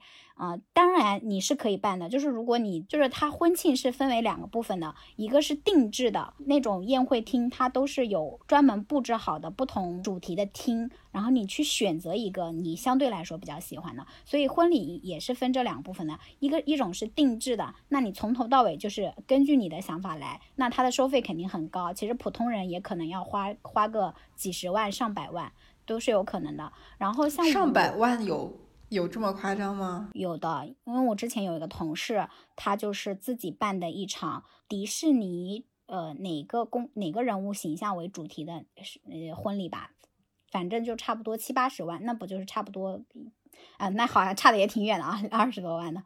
但是他已经结婚好几年了，你如果要定制一个，那你那个定制的那个宴会厅可能就是十万都有可能。但是你如果是那种你就是租借一下他的场地的话，他那个定制的费用是不会让你出的，那你的成本整个就下降降下来了。那这个跟婚礼歌单没什么关系啊，我觉得这个不是啊，我的意思就是说，婚礼歌单也是这样的。如果你是定制的，那它的一切肯定就是顺着你来。但是如果你那个只是他们那个相当于是套餐里面的一样，就是说穷人结婚的话，连自己的婚礼歌单都不都没有自由。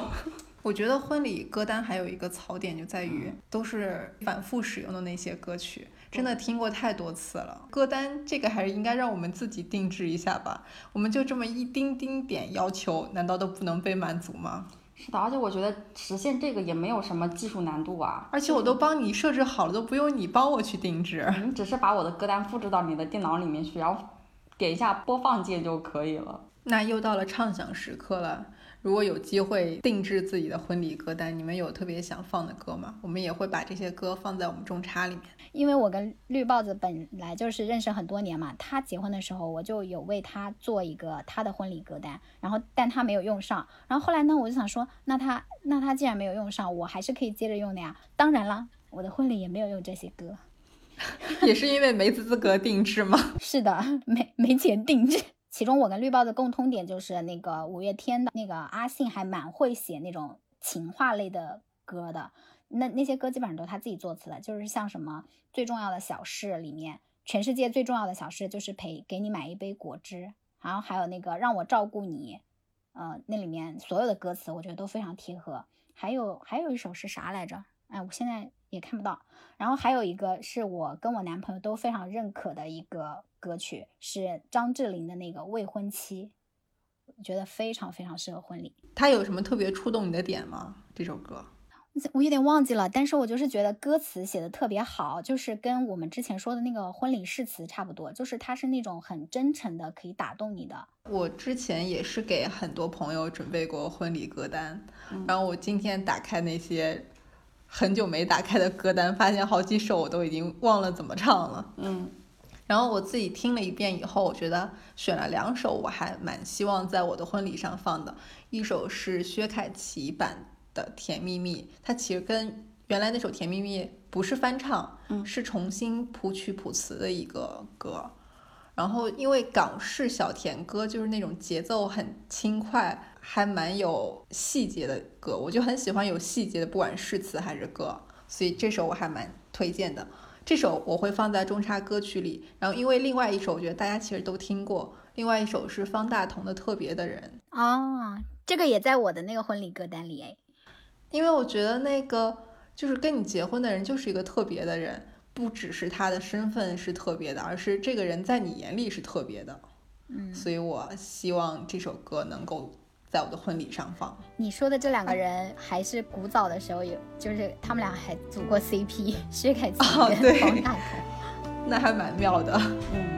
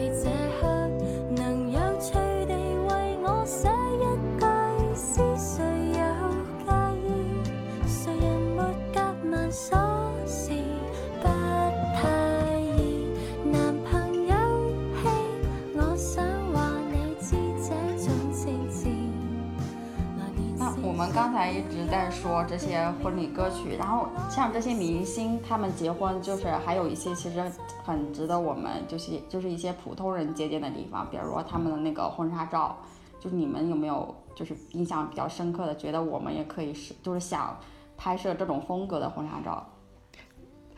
我我其实想到很多我梦想中的婚纱照，就是有模板的，但后来想到换脸之后，我就觉得好像那个氛围感差了不少。好像是的，因为我刚才脑海里第一个印象就是夏雨和袁泉当年那套，嗯，就是他们回到自己校园穿的很普通的白裙子和白衬衫。嗯，但是你想到把袁泉的脸换掉，你就觉得就有点怪怪的。其实他们这个风格很后面很多人都拍了这种就是比较生活化的，嗯，因为袁泉跟夏雨的那一套是我的，就是学生时代就看到的嘛。然后因为我跟我男朋友也是学生时代就在一起的，我就也很想就是回到我们的校园去拍一组婚纱照。嗯，但是呢，就是后来我们都已经外外就是不在我们曾经上学的城市工作，那回去就也不太那个现实。然后我就想说，那我们就选一个我们现在所在的城市的比较美的学校去拍。但是呢，因为疫情的关系，我们拍婚纱照的时候，所有的学校都不对外开放，然后所以我这个也被擦掉了。你的婚礼综合起来就是受到疫情和经费的影响，各种梦想中的细节都没实现。但是我在就是办这场婚礼之前，我就已经就是决定了我的婚礼的心态就是出席。还有一个比较出圈的，就是陈妍希和陈晓的那个，陈晓掀开那个陈妍希的那个头纱，然后进去亲吻她。我后来看到了有路人模仿的场面，應該很可怕。就 就像老袁说的，那个换脸之后效果就可就不一样了。大家可以自己想象一下。因为我觉得他们俩其实自带偶像剧氛围。嗯就陈妍希本来就是那种台湾比较甜的女孩，她又演过沈佳宜那种角色，嗯，就自带娇羞感。陳陳曉又是偶像剧脸，对他那个眼神也非常的深情。，对，但是他们俩那个呃有一个婚纱照，应该是给时尚杂志拍的，呃也很出圈。就是陈妍希穿着一件红色的衣服，他们俩是失身的，然后陈晓把她的头埋在陈妍希的胸那一塊兒的那个，就很御。你们有看过吗？看过看过，我没有看过哎。那个也很出圈，那个那很那个挺出很不错那个婚纱照。哎，但我发现他们俩不知道是因为是演员还是怎么着，他们俩那个婚礼小视频里面就有一些情节真的很像偶像剧。嗯就一开始坐在长凳上互相瞟的那个。对对对，就是陈妍希穿鞋子好像是，然后陈晓就一直看着他，就是很宠宠溺的看着他的那个。那我觉得可以借鉴的，呃，就是刚刚有说到林宥嘉嘛，其实林宥嘉跟丁文琪的婚礼的那个照片，就是后来就变成了各个婚纱工作婚纱照工作室的那个模板，就包括我自己拍的，其中有一组其实也有一点点那个感觉，因为他们那个当当时我记得好像也上了热搜吧，就是他们俩那个婚纱照，就是很清新、很文艺的那种，然后他那个其实是比较偏日系的那种。对他本来就是找的一个日本的摄影师拍的，很有名，但我不记得名字了。嗯，哎，所以说其实风格是一方面，但关键那个婚纱照的质感能出来，还是要靠大摄影师。嗯，对，即使是日系，你拍出来也不一定真的很像他们那这种。肯定的呀，你去那个拍婚纱照的时候，也是选那个不同的档的，就是摄影师是决定了你的婚纱照的，呃呃那个价钱的一个原因之一，因为还有衣服什么的嘛，就是你会分什么什么资资深什么摄影师，什么什么摄影师，什么什么摄影师，那我觉得其实你说这些婚纱照出来的成果，嗯，看那个个人的表现力，还有一个摄影师的一个指导能力，其实跟后期有很大的关系。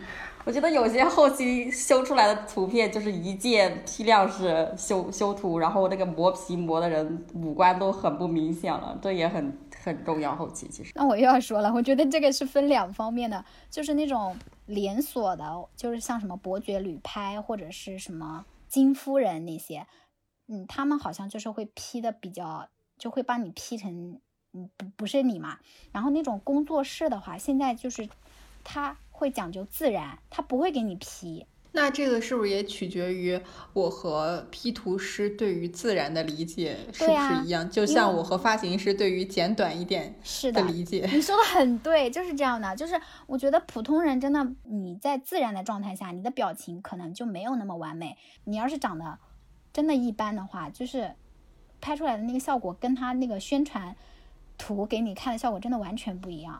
我能不能问一句，就是是不是长得比较一般的，比起来这种情绪摄影还是更适合那种摆拍？我觉得是，呃，我们刚刚聊到那个呃，明星结婚对我们的借鉴意义有婚纱照，那像他们那个结婚地点呢，好像也是拉动了很多城市的旅游的一个效应。我好像不知道通过谁的婚礼知道了大溪地这个。哦，陈思诚吧你说大溪地，哦，对对对对对对大 S 和汪小菲好像是在三亚结婚的，他俩那个婚礼当年还挺轰动的。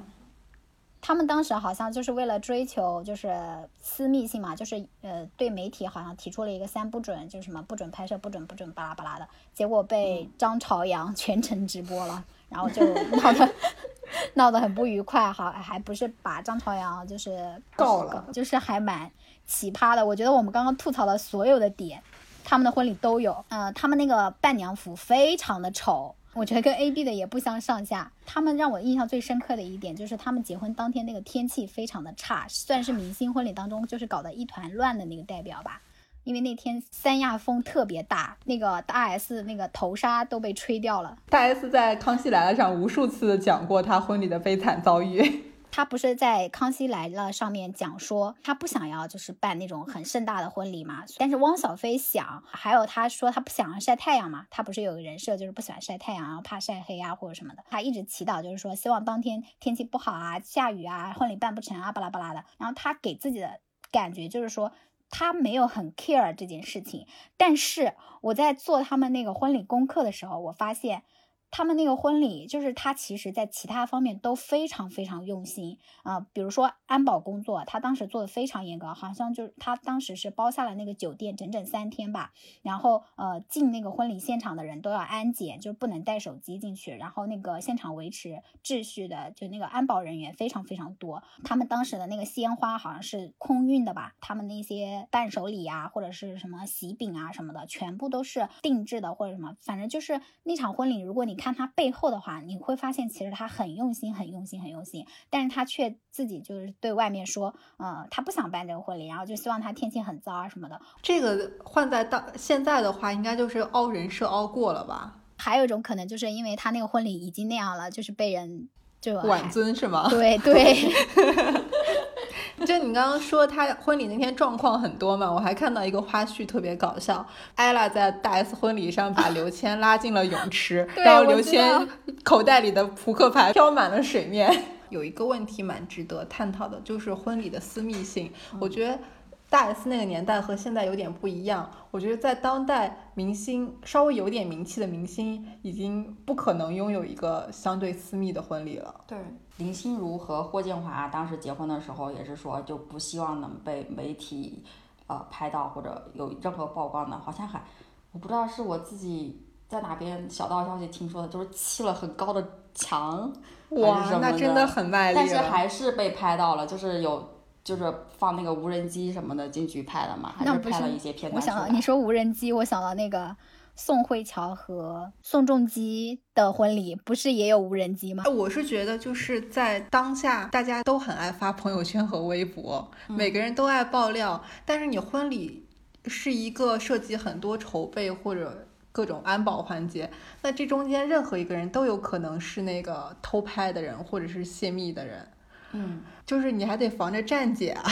对，就是站姐真的是什么场合都能拍到。你说范丞丞和王安宇他们去东北拍那个撒野，站姐们都能跟着去那么冷的地方拍这个，对他们来说太容易了。当下是不是只有胡咖才配有私人婚礼？可能他们想曝光都没机会。然后我就想，如果蔡徐坤和虞书欣结婚的话，只能去火星结婚了。笑如果想要，如果想要一个相对比较低调的婚礼的话，哎，这儿我就想到一个，说到这个火星结婚了，我今天参加论坛，刚得知一个新的消息，嗯就是以前我们去火星要飞。十几个月，然后今天有一个科学家说，现在科学进步了，那么从地球到火星只要五六个月就可以了。那如果他们去火星结婚的话，就可以停一年工作。你居然连他们就是结婚的时间都帮他们安排好了。哎，但是其实我们刚才说是基本上不可能有这种私密婚礼嘛。嗯今年有一个例子，十月二十五日，东方神起沈昌明与恋人举行非公开婚礼。网友爆料，沈昌明的婚礼是实名制入场，还有网友调侃说他的保密措施做得太好了，到现在一张现场图都没有露出，连嘉宾是谁都不知道。我觉得好厉害啊！这种现象级的明星，我觉得就是私不私密还是看个人选择的，我觉得跟那个没什么关系。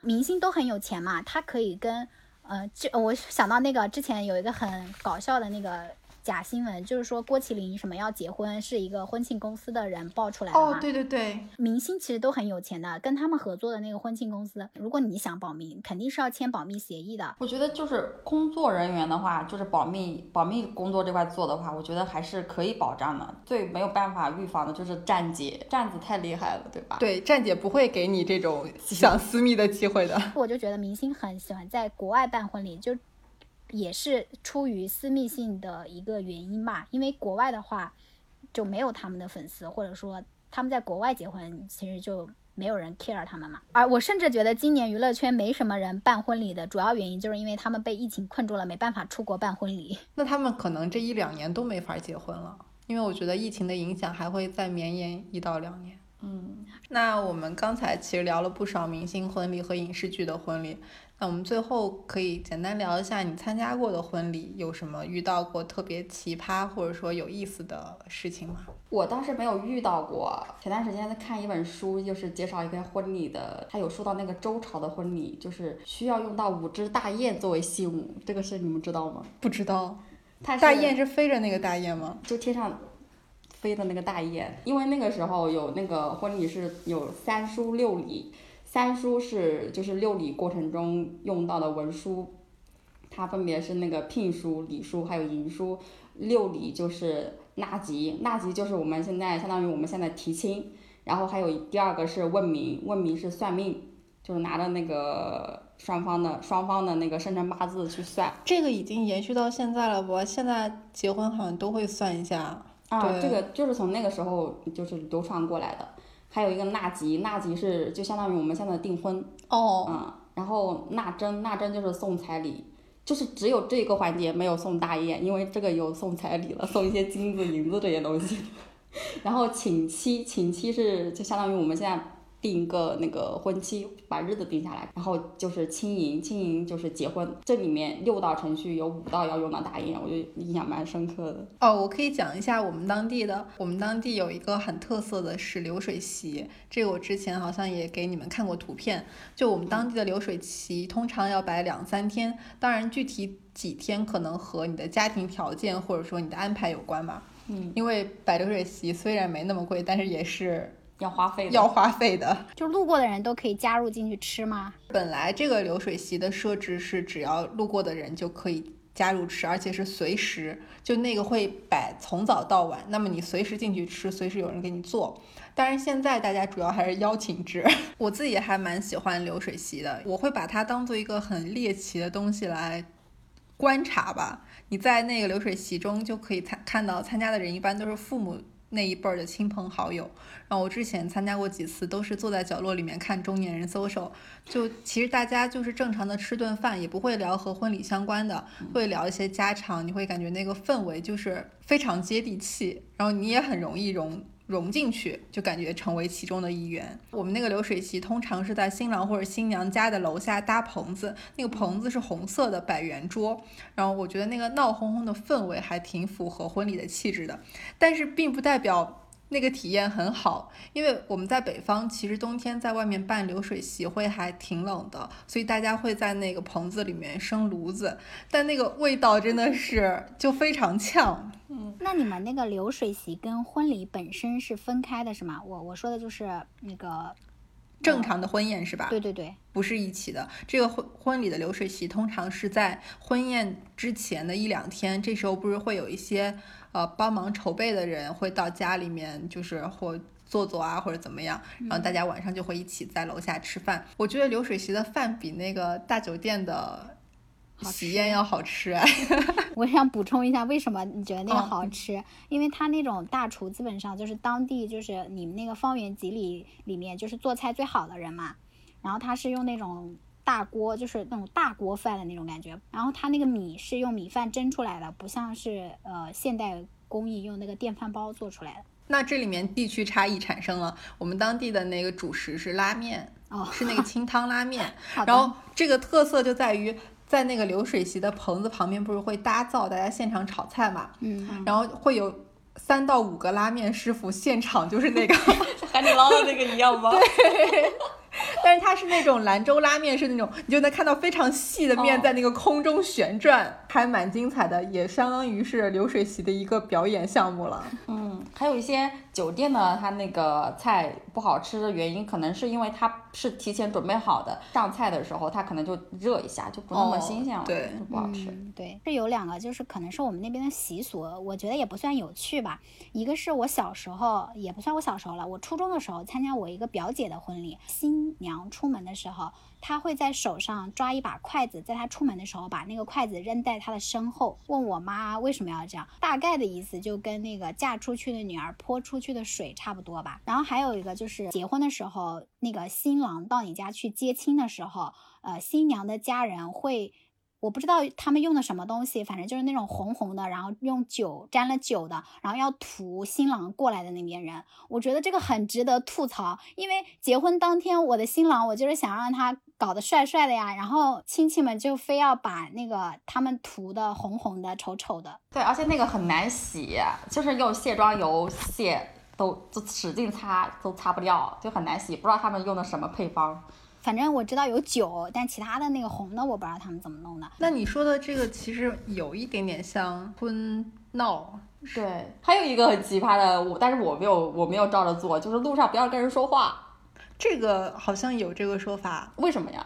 不知道。我不懂，然后我又问我妈为什么，我妈也没跟我说为什么，但是我就一直说话。哎，我发现很多习俗就是家里面只说你就这么做，但是他们其实对也不知道他们也不是为什么。知道是为什么。哦，说到就是你们刚才有聊到那个屠红，我就想到就是你们可能就是被整蛊的对象是新郎，嗯，然后在我们当地被整蛊的对象是新郎新娘的父母。这个恶俗就是真的非常之恶，我可以给你们形容一下。嗯就是之前我参加的婚礼，其实有看到过一些整新郎新娘父母的环节，比如说他们会要求新郎的父亲戴奇怪的帽子，然后脸上抹得花花绿绿，身上还会挂一块牌子，这个牌子上会写。爬灰两个字，会要求新郎的父亲背着新娘绕场一周，就顶着这一系列东西。哦，你你可以说一下爬灰是什么吗？它这个爬灰的意思就是说，形容以前新娘和公公之间的不伦关系。那为什么要放在婚礼上面展示呢？对，大家就会说是热闹一下。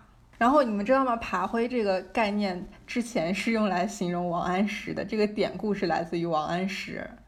是因为当年据说王安石会在锅灰上写情诗和自己的儿媳妇儿调情，然后有一次外人来访，他为了害怕大家看到，就拿那个耙子把它清掉了，然后就称为爬灰。我觉得整个过程说起来就完全没有任何好笑的地方吧，就有点像对新娘的性骚扰和言语侮辱吧。婚闹的归根结底好像都是一种性骚扰的形式，包括其实明星婚礼里面有一个最知名的就是包贝尔那个婚礼的伴娘柳岩嘛，她那个就是相当于闹了伴娘。其实，在民间闹伴娘的这个呃习俗，应该还就是在有一些地方还挺多的。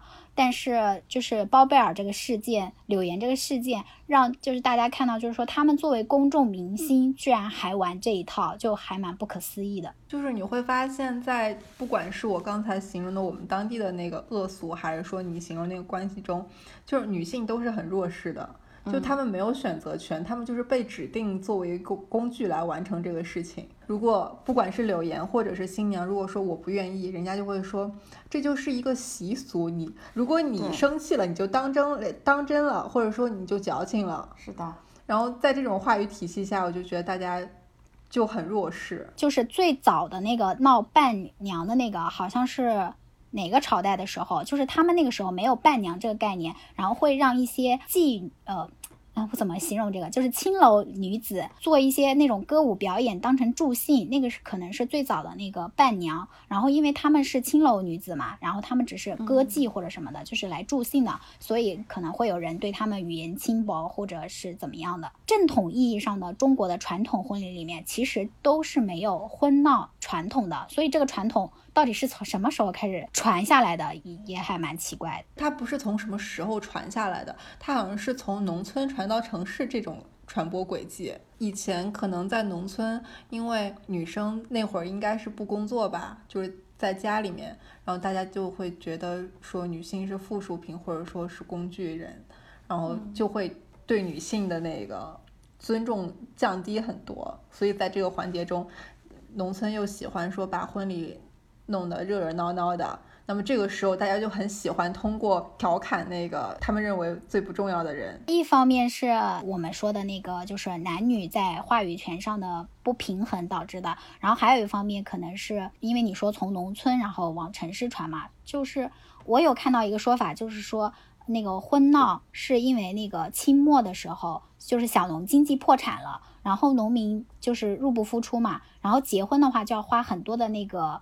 呃，钱，然后就结不起婚，所以他们亲，他们就会衍生一个行为，就是叫抢亲。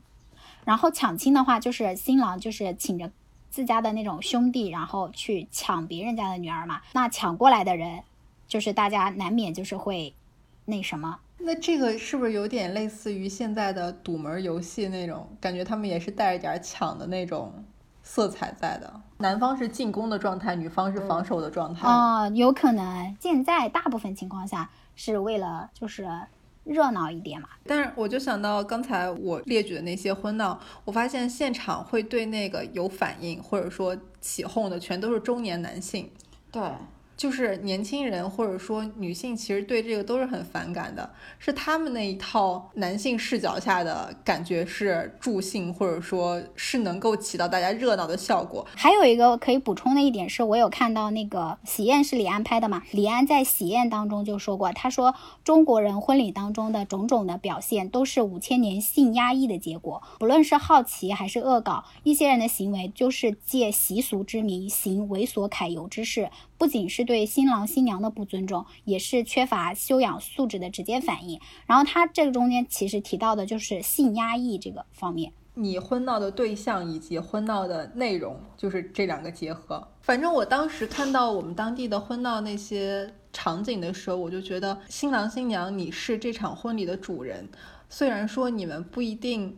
有这场婚礼的绝对控制权，但是这些环节你自己应该是可以控制的吧？就你怎么能允许自己的父母和自己，或者和自己的伴娘，在这种场合下那么不体面？对，如果是我，我绝对不会接受说我父母接受别人的。指导为了逗别人笑，然后要去扮丑，在我自己的婚礼上，父母也是很关键的一环吧。就是因为老袁的爸妈，就是听老袁讲过很多嘛。我觉得老袁的爸妈肯定是那种会愿意听取子女就是建议，包括他们自己也是接受了比较多的讯息的。他们可能就是会呃。对这方面不会那个，就像我爸妈也是，我爸妈就是我婚礼就是所很多习俗就根本就没，我爸妈就完全不当回事。我会感觉我爸妈的状态就是只要来出席了，那那就好了。你说不要这个，那就不要这个；你说不要那个，就不要那个。别人怎么说都都无所谓。很多那个东西我们都没有，包括我们那边不是还说，就是那个新娘离开家要吃一碗家里的饭嘛。就也也跟那个什么嫁出去那样泼出水一样的，然后我妈根本就完全没有 care 这些，我妈就说随随随便快快快搞搞搞，忙死了还吃什么饭啊？就是跟父母也是有关的，就是包括刚刚老袁前面提到，就是说在比如说在闹的时候啊，基本上是一些中年男人，他们的性质比较高，所以我就在想说，那随着我们或者是说随着八零后渐渐的开始就是成长上来嘛。会不会这个现象就会变得越来越少？因为大家接受到的讯息或者想法跟之前的那一代人已经不一样了。我觉得你说的这个现象会有改善，但也会有一定程度上的延续。因为你会发现，我们的同龄人中有一些同龄的男生，他们还是会去闹新郎的。嗯，就我们当地还有一个恶俗，就是他们为了整新郎，会在新郎去新娘家迎。娶亲的时候，把新郎捆在树上，用胶带纸。我有在网上看过，就是整他嘛。所以这其实也是婚闹的一个切面吧。而且我觉得他们还存在一个问题是圈子文化，就他们不想在自己的哥们儿圈里面跌份儿，或者说大家都这么架着他到了那个位置。对，那我们今天该聊的其实也差不多都聊了，就回顾了一下娱乐圈比较有姓名的一些明星婚礼以及。影视剧里面我们印象深刻的婚礼，那么希望大家将来都能有一个自己有权掌控自己婚礼歌单的婚礼吧，然后。结尾我们有一个小彩蛋啦，我们大上海歌舞厅的各位主播为依萍和舒缓的婚礼送上一些自己的祝福，所以接下来听听大家都想对他们说什么吧。呃，我们刚刚前面也有聊很多，就是什么赞助商啊什么的。我想说，如果依萍跟舒缓结婚，那我肯定是最大的赞助商，可以给他们提供那个场地赞助，还有酒水赞助，还有婚庆歌舞赞助。我对他们的寄语，其实是我对白玫瑰一个人的寄语。我就是希望白玫瑰婚后，呃，不要因为要平衡家庭和事业而放弃我们的事业，依然要做我们的台柱子，或者可以入股我当我的合伙人，就是给我做艺人培训。其实我比较遗憾，因为我没有活到能看到他们俩结婚。那我只能在天上祝福他们俩吧。大家好，我是陆家的女儿依萍，也是大上海歌舞厅的台柱子白玫瑰。感谢大家来到我和舒缓的婚礼。我也不知道自己怎么就被安排的明明白白了，但是不重要。闯过个人的生死关头和国家存亡的危急时刻，我终于和身边这个劈腿过我姐妹的男人结婚了。主要是因为舒缓是个很不错的结婚对象，自己是记者，父母是外交官，南京的房子也很大。开个玩笑，当然是因为爱。好了，接下来我要说台词了，麻烦这里给我放一下剧里面的音乐，谢谢。我本来是一个刺猬，刺是我的武器，也是我生存的条件。忽然我遇到了书桓，他不喜欢我的刺，为了爱他，我就把我的刺一根一根的拔掉了。尽管拔的时候会连皮带肉的扯掉，我也拔了。所以我的书桓，你完蛋了，因为我从来没有对一个人这么好过，除了我妈。最后，感谢大家来参加我们的婚礼，希望大家今后的人生像我一样发光发热。好啦，大家吃好喝好，没有交份子钱的麻烦这边排一下队，谢谢。